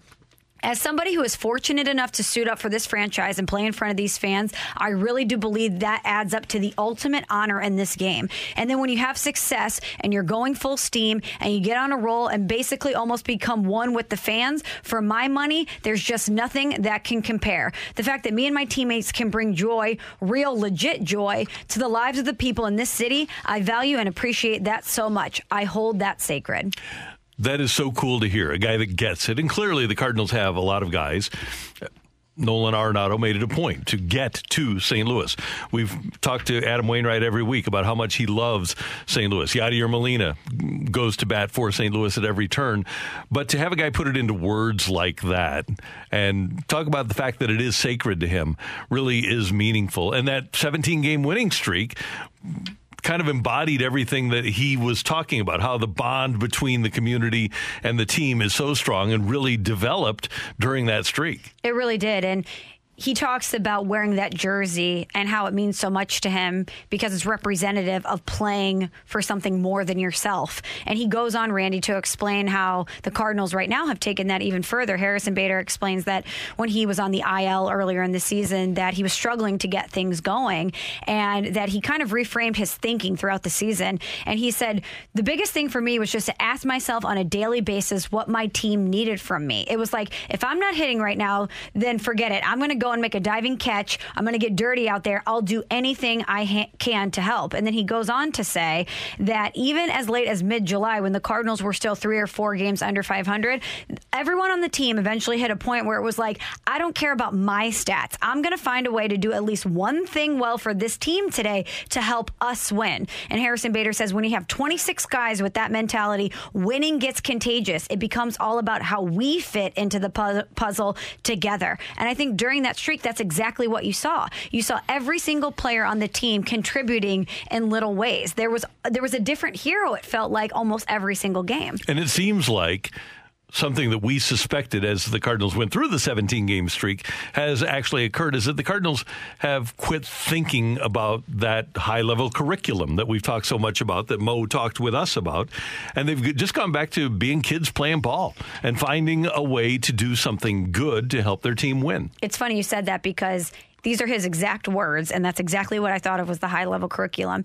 He says when he was struggling to get things going with the bat after coming back and then scuffling again in August with overthinking everything and getting too mechanical, it's definitely been tough at times. And that's exactly what I thought of the high level curriculum. A lot of guys, I think, were overthinking things too much. And it seems like whatever they did to allow themselves to be freed mentally and just rely a little bit more on their instincts and their talents, it certainly paid off for them. And for him to say, I don't care about my stats. I'm just trying to find a way to help the team win. Sometimes you have to defer. And what we're talking about here, when he says, I don't care about my stats, that's the magic of baseball is that if there's a runner at second with nobody out, you get a ground ball to the right side to move the runner over. And it's not an easy thing to do, and it's certainly not going to help you make more money, but it's something that helps your team come away with a victory. And the Cardinals have done a great job of that, whether it was in the clinching game last week, Wainwright getting down the sacrifice bunt, the, the squeeze bunt, or Arenado hitting a ball to the right side to move a runner over. You do have to sacrifice your own stats for the betterment of the team in this sport. And that's something that it does appear that the Cardinals are doing. And I don't know if this is at the behest of Mike Shildt or if they've taken it upon themselves to do it, but they are sacrificing for the greater good. Absolutely. Harrison Bader pulled the curtain back a little bit more into how the guys are feeling in the clubhouse during this time. And we watch the games. We see Harrison Bader bringing that energy every day. He looks like he's having the time of his life, that mm-hmm. he's having so much fun. And he talked about how that winning is contagious and how loose the guys have been in the clubhouse. And he said that the fun factor factor, it's been more evident in someone like Goldie. This is Harrison Bader's exact words. He says, That guy, I mean, I've been fortunate enough to have been around him for three seasons now, and I truly do idolize him as a teammate. He's an amazing baseball player, an amazing athlete, but I've never seen that guy smile more than he has in this past month. I've never seen him laugh more or make more jokes, and then he locks in like crazy at game time. In a lot of ways, it's just emblematic of where we all are right now, and it's something we can continue to build on. Everyone is taking the pressure off of themselves themselves, and that's enabled us to come up big at the exact right moment. And when you laugh and you, are happy, you're looser and you can't be tense playing baseball. That people talk about squeezing the sawdust out of the bat. No, you have to be loose. And if if you're laughing and if you're having a good time, you're loose. And that's exactly where the Cardinals have been for the month of September and hopefully into October it's it's a mindset that we feel eh, it's just radiating from this team when we watch the games. Earlier in the year, if the Cardinals had in, were heading into the ninth inning with a lead, you didn't feel confident all the time that they would be mm-hmm. able to maintain it or hold on to it. Whereas now the Cardinals could be down five runs heading into the ninth inning, and you just have this feeling that they're going to find a way to figure it out or win the game. And a lot of that comes with winning 17 games in a row, but it just feels like they're they're doing the little things right, and you have confidence in them. And there, there's two more points that I want to get to, Randy, in this Players Tribune article by Harrison Bader. So he talked about the streak and how it doesn't really matter that they've put that behind them, that all that matters is what comes next, starting with this game versus the Dodgers. And he says the teams that they're going to play, they don't care about the winning streak, and they're not going to be scared to play worse against the Cardinals because they won a bunch of games last month. And I, I think that's something we as fans talk about is, oh, I bet the Dodgers are intimidated because the Cardinals have all mm-hmm. this momentum.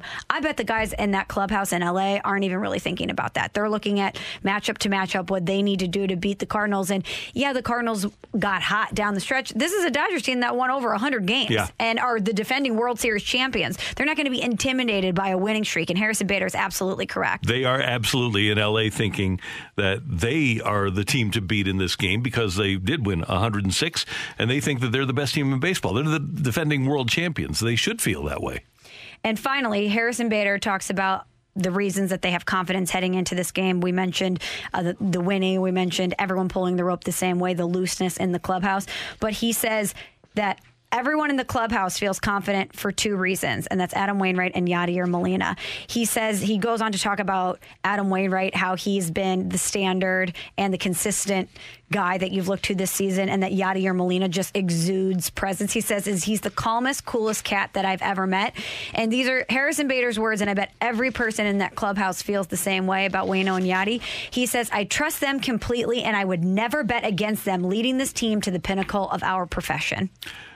They've earned that. The the leaders and the veterans on this Cardinal team, specifically Wainwright and Molina, have earned that, and it's nice to see uh, a player with a lot of swagger come in and understand that.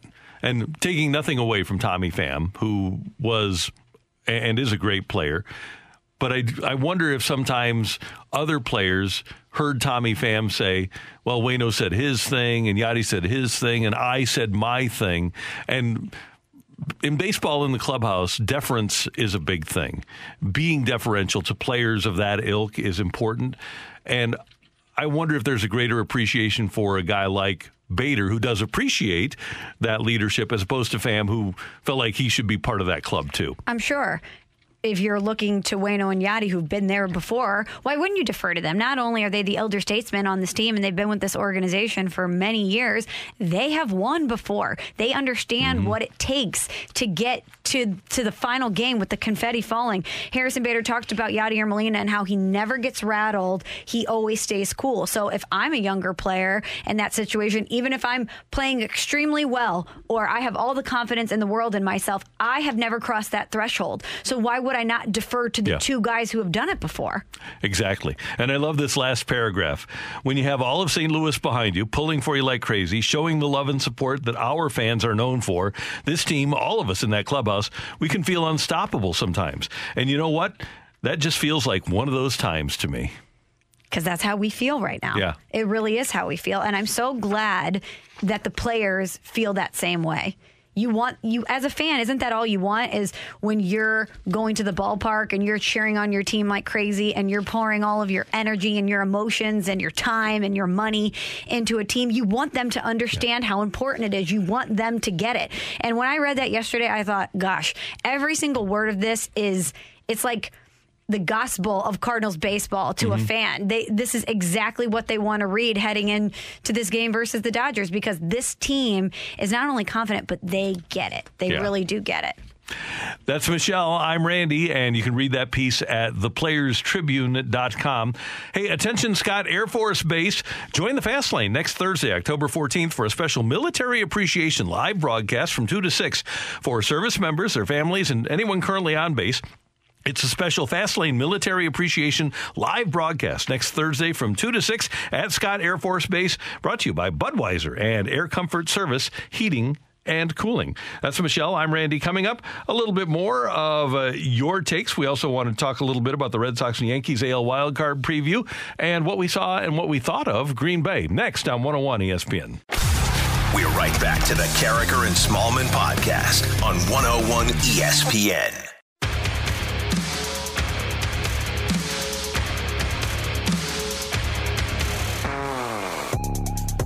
It is 904 in St. Louis. Your time check brought to you by Clarkson Jewelers, an officially licensed Rolex jeweler. Michelle Smallman, Randy Karraker with you. And tonight, the American League wild card game. And a lot goes into this game, obviously. But one of the notable things that we'll keep an eye on throughout the course of the day is that JD Martinez remains a question mark for the Red Sox because of an ankle injury, a sprained left ankle that he suffered in the fifth inning when he tripped over the second base bag while jogging out to right field in the regular, regular season finale on Sunday.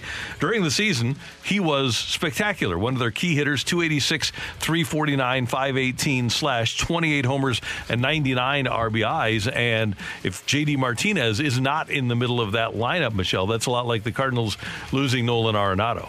Big problem for them. Big problem. Who do you like heading into this game? I kind of like the team that has uh, the the stud on the mound, and not to denigrate anything that Nathan Eovaldi has done, but Gerrit Cole is the guy, and he's been there in the biggest moments for Houston.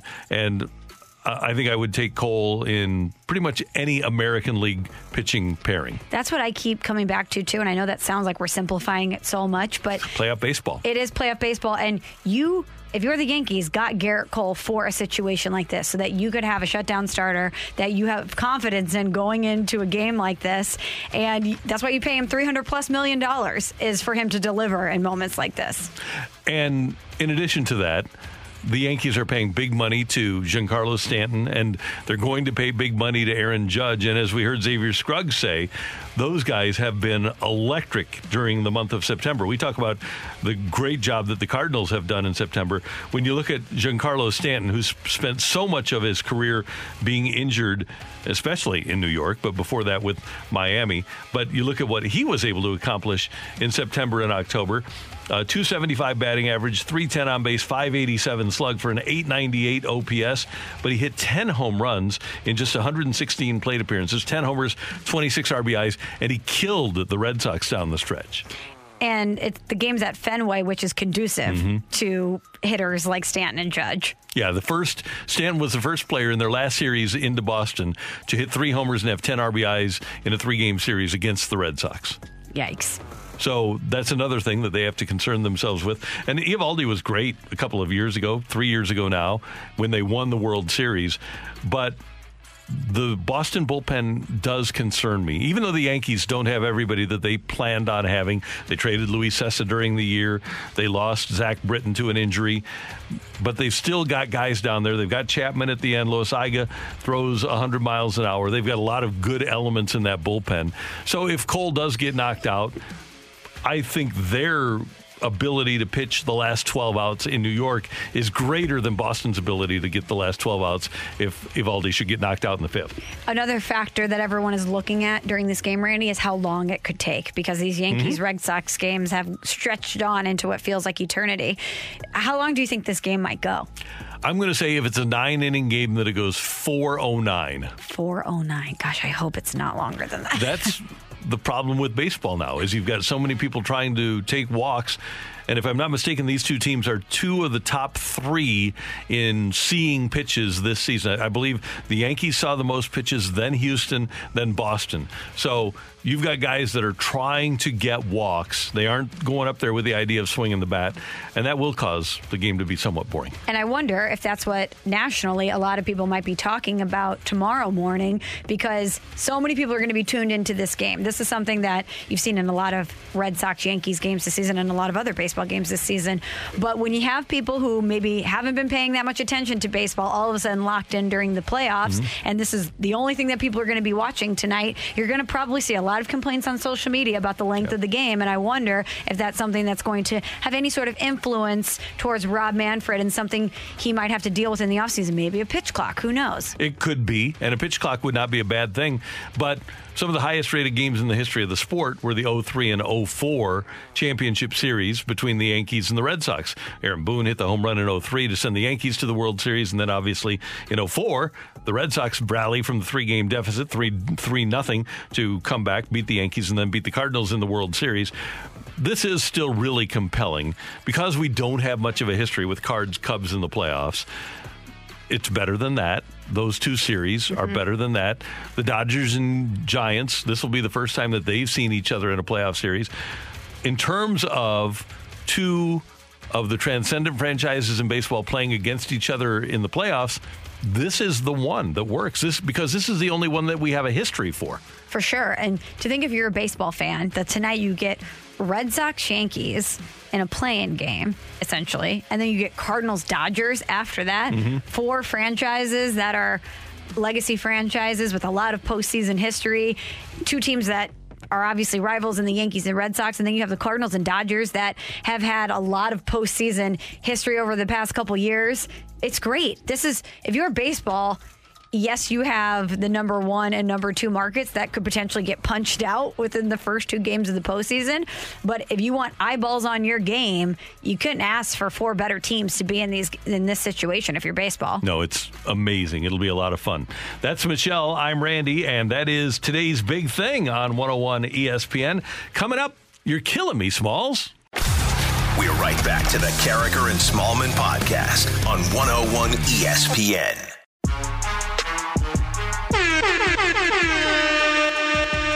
There it is.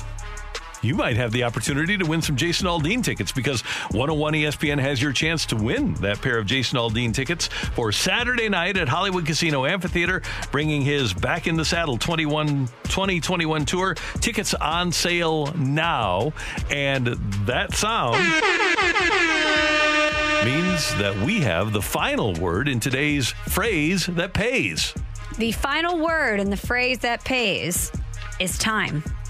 It's time. Time. So you have to text in the entire phrase right now to 65780 for your chance to snag those Jason Aldean tickets. Randy, what number texter should we choose today? In honor of the Cardinals winning 90 games, let's go with number 90. Awesome. Texter number 90 to 65780. If you have the phrase that pays, you'll get the Jason Aldean tickets for Saturday night at Hollywood Casino Amphitheater. It is time now for. You're killing me, Smalls. Well, Randy, I think we should start here because it's your first day back mm-hmm. after a, a week and a day because you were out yesterday of vacation. And it's not the first time i'm seeing you though. I saw you over the weekend. We were both in green bay. We went to lambeau for the steelers packers game. The packers ended up prevailing 27 to 17 but i don't know about you but that was the first outside of the super bowl that i covered when i was at espn that's the first nfl game i've been to since the rams left. Is that right? Yeah. So I've been to a couple of games up there, but the atmosphere never fails to get me excited. It's like being at a college football game. And if you ever have the opportunity, if, if you're a sports fan, even if you hate the NFL, it's a great bucket list item to do because a it's what the NFL should be. Every NFL franchise should strive to have what Green Bay has in their parking lot before the game and on game day. Not to say that it's not corporate. There is a lot of corporate activity Mhm. that goes on there. But the tailgating, the fun, the tradition is fantastic. And the other part of it is that when you go there, it feels like if, if you're a sports fan, one of those religious sports experiences. It's just really cool. It's a, a bucket list place, Yeah. Lambeau.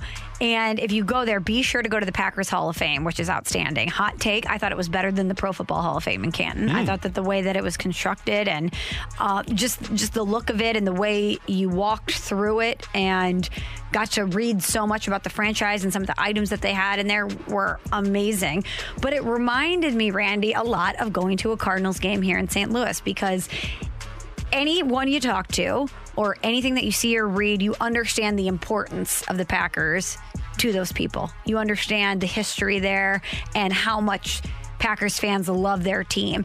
And we were sitting there in the stands and we're talking to everybody, and they wanted to make sure that we had the best time, whether it was the tailgate that we went to mm-hmm. or the people in the stands. And I feel like that's kind of how Cardinals fans are. If they are sitting by someone at Busch Stadium that's coming in from out of town, you want to give them recommendations. Be sure to go here and get a bite to eat. Have you tried this? What do you think about Busch Stadium?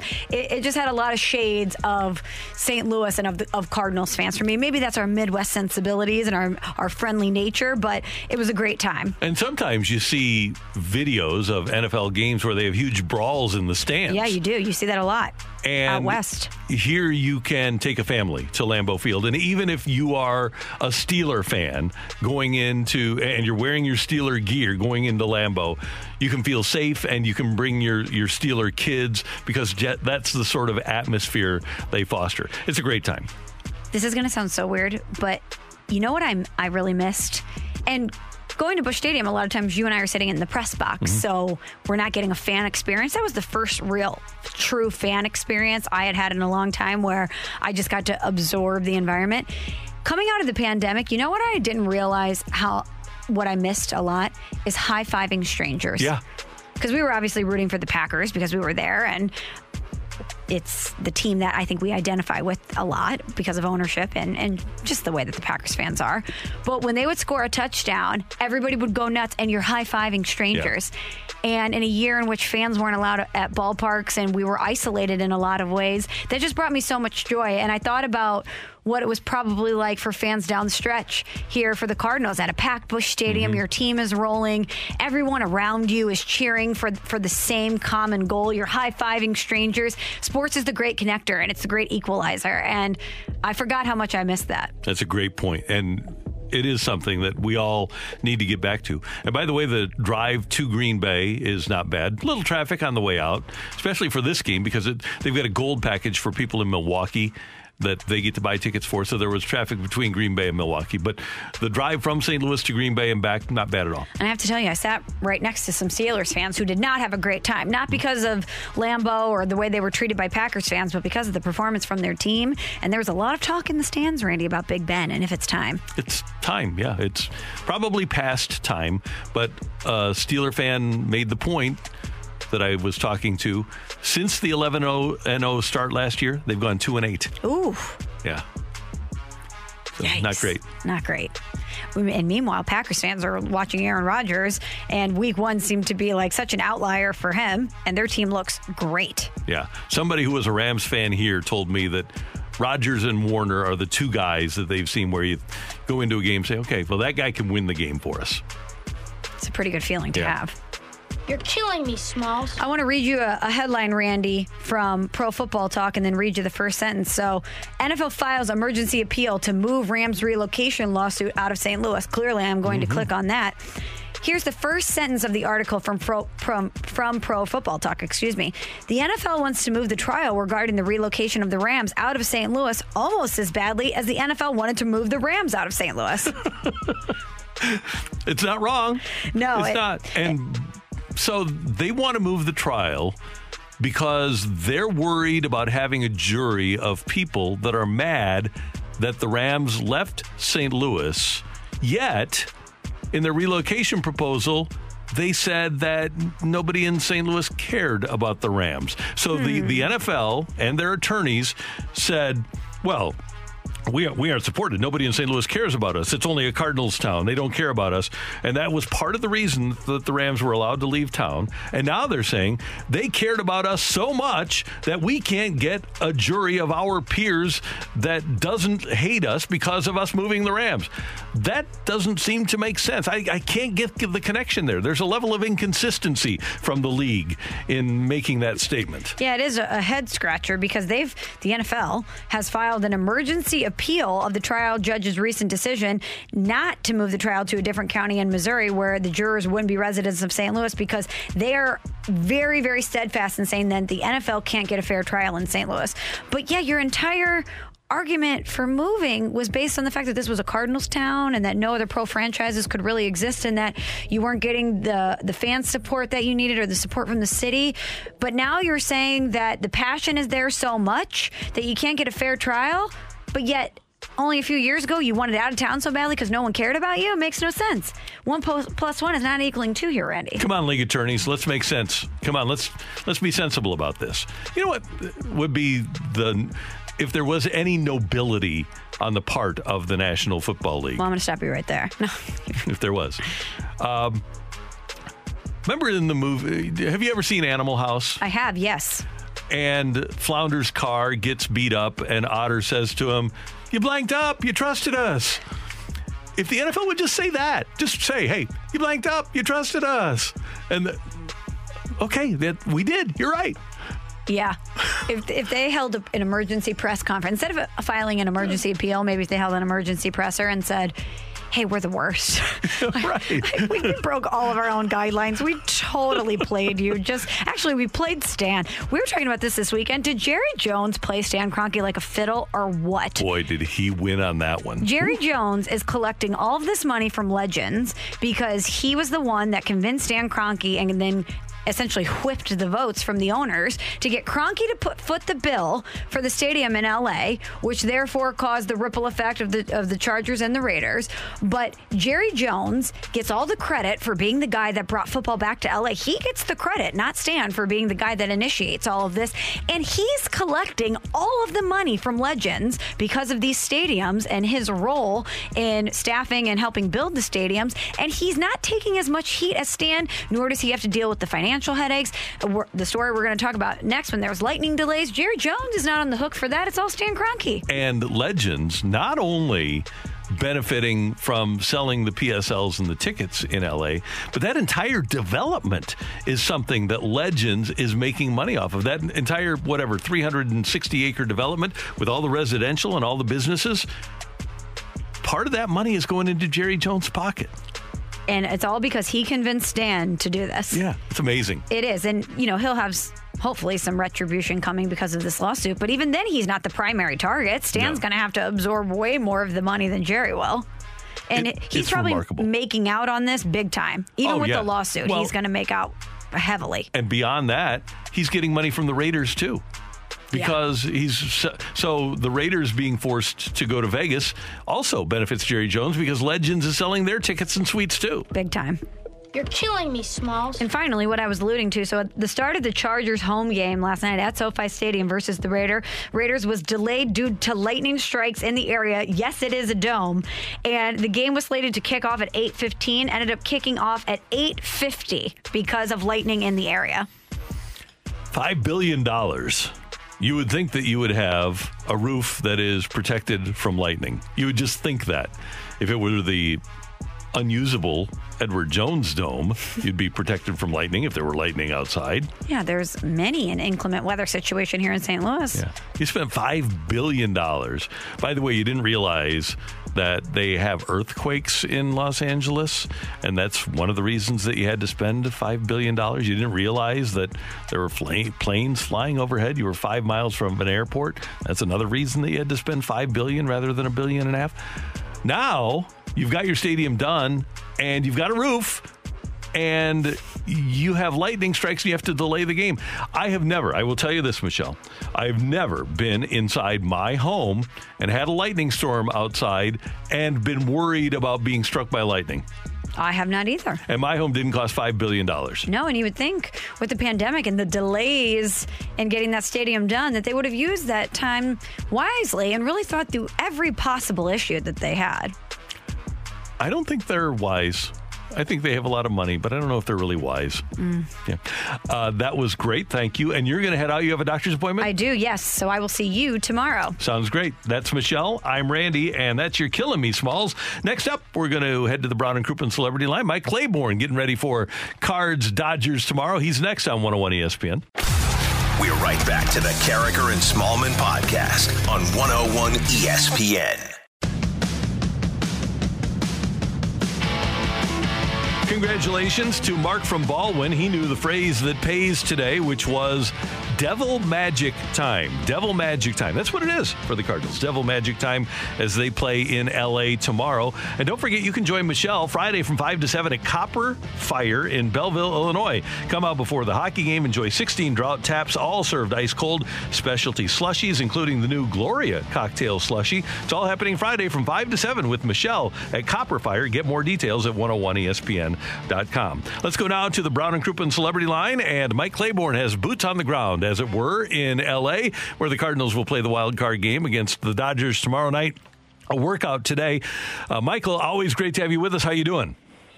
I'm doing well. Just uh, ready to get out here and see some baseball. We got a workout later today, and um, I'm just ready. I mean, you know, I don't think Randy anybody plays 162 games just to play 163. So while we're here, we might as well stay in California for the rest of the week.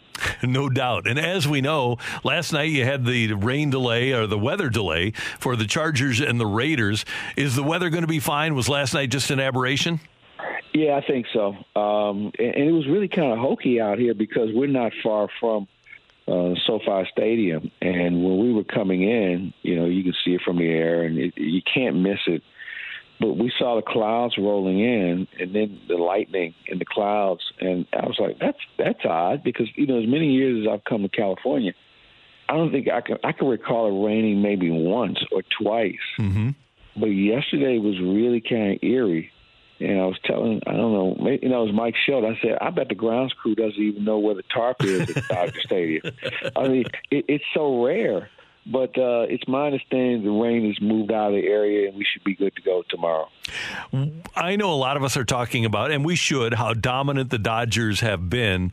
But, Mike, I, I go back just to that uh, 2011 team, which I don't think was as talented as this team. Granted, they had Chris Carpenter, but the 2011 Cardinals won 90 games, just like the 2021 Cardinals.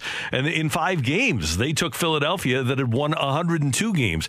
The postseason is such a random thing, isn't it? And you just never know what's going to happen. It, it really is. Uh, it's truly the ultimate crapshoot.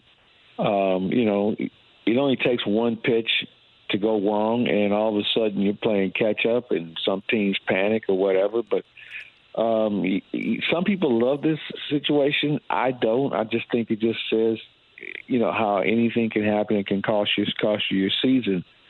But you know, everybody kind of dissects this thing in different ways. You know, do you add another? Do you keep more pitching? Do you have another bat? You know, how long do you stay with a guy? I mean, there's so many things that a manager can actually c- control that it, it makes it maybe the most fun event there is. I mean, it's the ultimate game seven, and it's only game one. Yeah, and it's interesting when you look at the Cardinals beyond the the position players that they had, the the bench of Nootbaar, Carpenter, Rondon. Uh, let's throw Sosa in there because it's been DeJong starting and Knizner. The Cardinals really don't have position players beyond that bench to add in. They don't have an Adron Chambers this year. No, no, and you know that's something that's been you know, a concern all year. I mean, you know, they brought up Nootbaar, and that's the last guy from Memphis has been able to contribute offensively, you know, in the field. And, you know, that's kind of unusual for the Cardinals. You know, there was always some guy who either gave you speed or maybe gave you, he was a hot bat in the minors, but they don't have that. So we're going to deal with what we have. And I don't know if that's enough or not, but I guess we're going to find out. Tommy Edman has had some success against Scherzer in the past. And like that series against Philadelphia, I could see the top of the order making an impact tomorrow, and especially him against a guy like Scherzer. Yeah, I agree. Um, you know, it, it's kind of like the, the way the way Matt Adams and Matt Carpenter had Kershaw's uh, number when they faced him. You know, and I think if Edman can do some things early and force Scherzer's hand, if, if that's possible, uh, who knows where it can go? And, and I think the Dodgers also feel the same way with with, with Wainwright. Mm-hmm. You know, Wainwright has been he hasn't been as sharp as he was, let's say, three outings ago, and maybe the Dodgers feel like they can answer his bell as well. So it's going to be cat and mouse. I, I really believe it. But you know, I think really what's going to come down to is the benches and the, and you know somebody's going to face Albert at some point late in the ball game, and the Cardinals have to figure out what pinch hitter is going to face one of their very good relievers. And if you're a guy who come who's coming off the bench, all you need to do is worry about how am I going to face one of their relief pitchers? Because this is where you have to play like Whitey used to. You know, yep. Whitey would let guys know, hey, you're going to face this guy in the seventh inning, so this is a guy you need to be ready for. So if you're a player today with all the information that's available, you have to not only narrow down who you're going to face, you also have to narrow down what what does that pitcher have and what is what did he throw the last time out.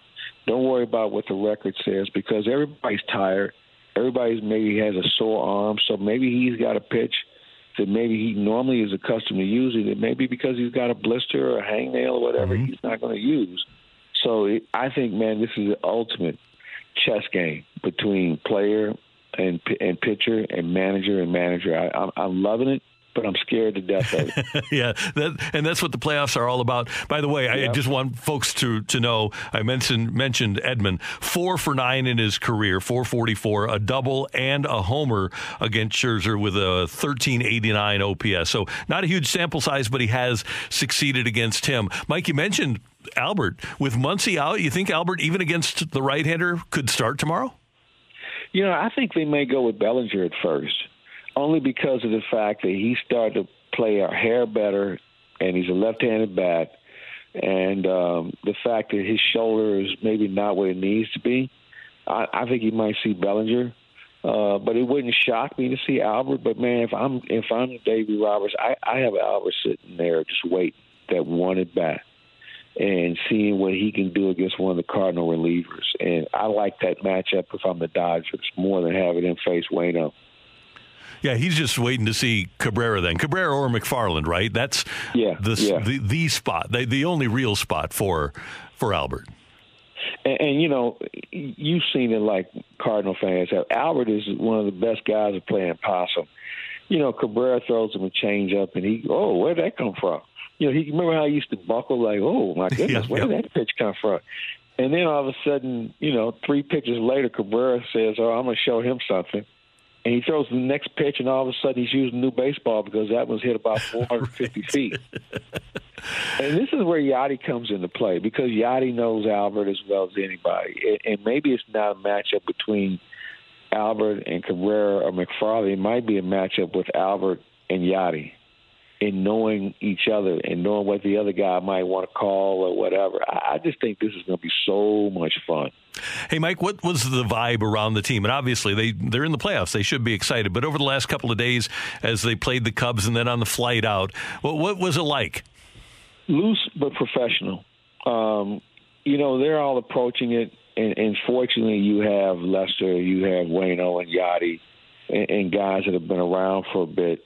Uh, you know, they weren't too gregarious, gregarious rather, as far as you know, coming out here. I think they all know that they have a job to do.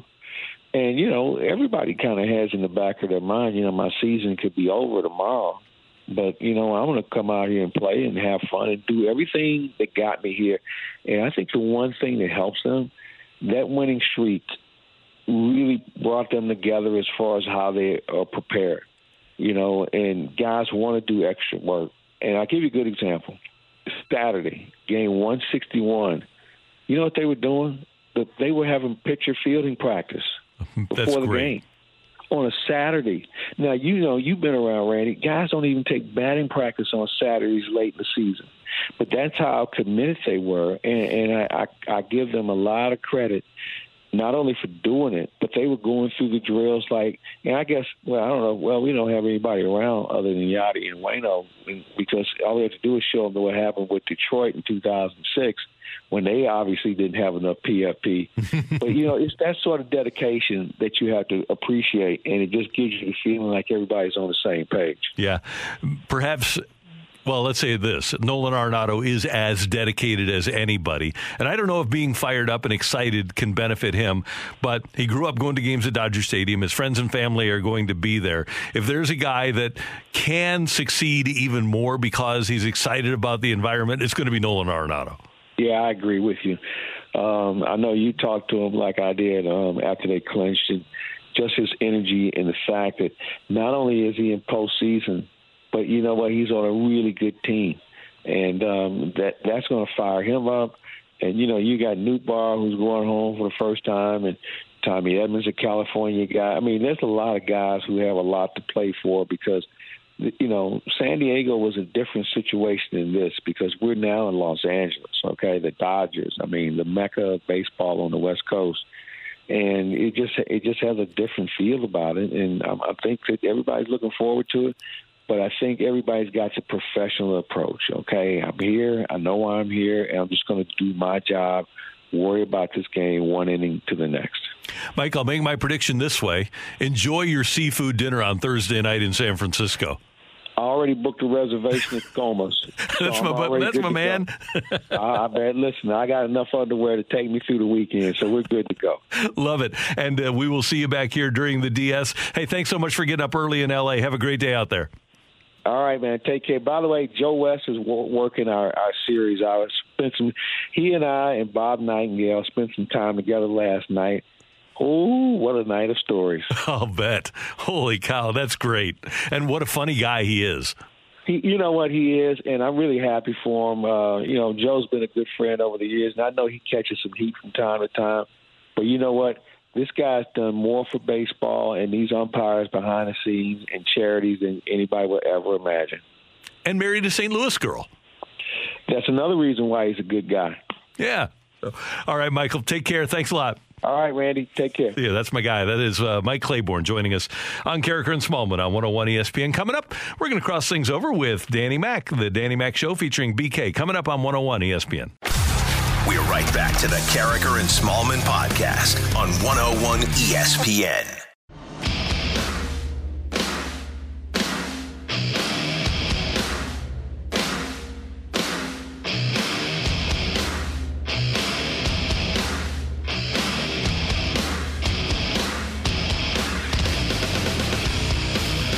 Dan McLaughlin getting ready for the Danny Mac Show featuring BK coming up here on 101 ESPN. How you doing?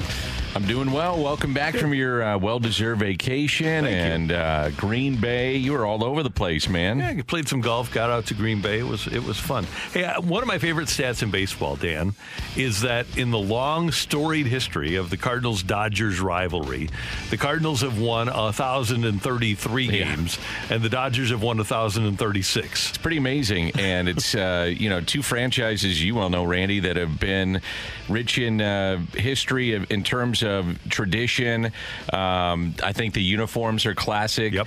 Uh, the name is classic. You've been built on pitching, defense. Occasionally, get those superstars that roll in. It's it's pretty cool. So, um, winner take all tomorrow night, and um, should be fun. I, I, you know what? People have asked me, what do you think is going to happen? I have no idea. I don't think anybody does. But it's a winner take all. It's a one gamer, and as cliche as it gets, anything can happen. We never got a chance to experience it, but can you imagine what it must have been like to have Gibson versus Koufax and Gibson versus Drysdale? You, you mentioned pitching and defense, but you go back to the 60s and the, the pitching that these two teams had, it was ridiculous. Can you imagine what it was like? Uh, you're the Cardinals and you're making your West Coast swing, and you got Koufax, you got Drysdale, Juan Marichal, uh, Perry for a while. Yep. I mean, it was Yeah, ridiculous. you never had an easy mark No. when you went out to the coast. That's what makes I think tomorrow really cool. What if both guys are on? What what if Max Scherzer is Max Scherzer and Wayno is uh, you know has one of his really good starts that he's had this year, and you have a pitcher's duel, and it comes down to one run, one mistake, one swing may happen. You don't Yeah. know. And that's why I keep bringing up Tommy Edman because I do think the top of the order, some speed, some manufacturing of runs can make a difference. And hey, I know the Dodgers can manufacture runs too, especially at the top with Betts and Turner, uh, Betts, Seager, Turner. Uh, They can do it too. But if the Cardinals are going to win, I think they're going to need to have that. I think it changes if Muncy is unavailable. I haven't heard whether or not he is definitely out I for tomorrow. I um, but he's he's provided a lot of you know they moved down Turner in their lineup, and then you look at the production that and uh, that Muncy's given them, and then protection behind Turner, so you have to pitch to him. Um, I also reflect on the deal that the Dodgers made to get Scherzer and Turner, and I'm thinking, I don't care what they gave up, it wasn't enough. Those two guys No. are awesome. And you think about that one because I had said earlier in that week that my dream trade was for the Cardinals You had to get those two and guys. And the Cardinals could have offered Gorman and Liberatore, their top two prospects, and they still weren't rated as highly as the two guys the Dodgers gave up, It's Ruiz and uh, JoJo Reyes, is it? Yeah, uh, that's they gave up a lot to get him, and, you you're right. understand I- why. I agree with you, though. It wasn't Holy enough. smokes! I mean, geez, these guys are good. Number Um, one starter and arguably your most important position player right now. Absolutely, and and going forward could be a cornerstone. Now you're gonna have to sign both guys for a lot of money, but that shouldn't be a problem for the Dodgers to keep them. That's part of the reasons why they can develop and then all of a sudden say, "See you later" to keep these guys. And if you miss on a guy, so what? Get another one. Yeah, you just throw money at it. Um, I think the thing I'm looking forward to the most tomorrow outside the pitching matchup, there's two guys that uh, excite me. Uh, Tyler O'Neill, seeing if he can carry over what he's done here in the late parts of this season. Um, phenomenal. I, I I don't know if there's been a more exciting player for me to watch here down the stretch than what Tyler O'Neill has done, and then Nolan Arenado's first postseason with the Cardinals. I you know to me seeing him have a chance to go off and carry a team and kind of put the uh, the cherry on top of his first year might do it. That, that'd be kind of fun to watch. And playing at home where Yeah. he grew up and all his friends and family are going to be there. It's going to be a pretty cool situation for him. Absolutely. Tonight, JD Martinez is not going to be in the lineup. He had suffered a, an ankle injury uh, in their finale on Sunday. So JD Martinez, the, their middle of the lineup anchor, not there for the Red Sox. Looking forward to uh, Gerrit Cole, right? This is why you brought him to New York and paid him over $300 million uh, to go on the road, to go to Fenway Park, and to shove, and to be your number one in postseason play. This is why you brought him there. Yep. This is why you signed him. This is why you have him. So that's what I'm looking forward to uh, watching tonight. And if he's right, man, he's awfully good. And I'll be interested to see if Stanton can maintain what he's done in September. Yeah. He's been great. And I would guess that overall, if the Yankees look big picture, they're probably disappointed with what they've gotten from Stan because he hasn't played a lot. But this year he has, and he's been hot in September. And he can make the 250 million investment worth it just by having a great postseason. How about uh, Anthony Rizzo? There's another one. That, that'd be an either. That'd be a guy I'd look at too. and a playoff guy. And we talk about how the Yankees are going to play a four inning game. Remember that? Who did he have the uh, 11 pitch at bat before he hit the home run against the Cardinals? I think it was Ponce. Yeah, that's right. That's exactly what it was. And it was more than 11, wasn't it? Like 14 or Maybe- something maybe like it was. 15, and then hits that bomb, and the place just exploded Yeah, at Wrigley. First day that fans were back at Yeah. Wrigley. Yeah, Yeah, I think it was Ponce. I, I could, especially with the that the pesky pull down the right field Right. line, you Short. definitely see Rizzo making a difference tonight. And and also just uh, in general, um, if they advance, he's taking advantage of that that short right field porch in New York. Uh, you know, maybe he goes on a postseason run. This is where it all starts. It's fun. Yep, Emily. Oh, she's. good. I thought you had something Oh. to say. Hey, uh, Dan, have a great show. Okay, thank We you. got We've got a couple two- of good guests uh, coming up, by the way. Former Rangers manager Jeff Banister spent a lot of time, uh, obviously, with Pittsburgh, and former Tigers Angels manager Brad Ausmus. Looking forward to that. And don't forget that you can join 101 ESPN for a Blues season preview party next Friday at Copperfire in Belleville. The Blues kicking off the regular season next Saturday. And to celebrate, we're hosting a day long live broadcast at Copperfire on Friday. Come hang out with BKM Ferrario live from 11 to 2, the Fast Lane from 2 to 6, and then a live last minute blues podcast with Jamie Rivers, Donnie Fandango, and Jeff Burton from 6 to 7. Plus, special guests, appetizer specials, specialty drinks, and a blues giveaway every hour from 11 to 7, including your chance to uh, win signed pucks from uh, Ryan O'Reilly, uh, Ryan O'Reilly jersey as well, a Market Street Dream lithograph from artist Rick Rush, and much more. 101's Blues Season Preview Party next Friday at Copperfire in Belleville. Get all the details at 101ESPN.com. Great job by our producer engineer, Emily Butcher. Thank you. Thank you. And uh, obviously, thanks to Michelle and thanks to you for tuning in, texting in, and being a part of the show. For all of us, have a great day. And until tomorrow morning at 7, have a good one, St. Louis. That was the Karraker and Smallman podcast on 101 ESPN.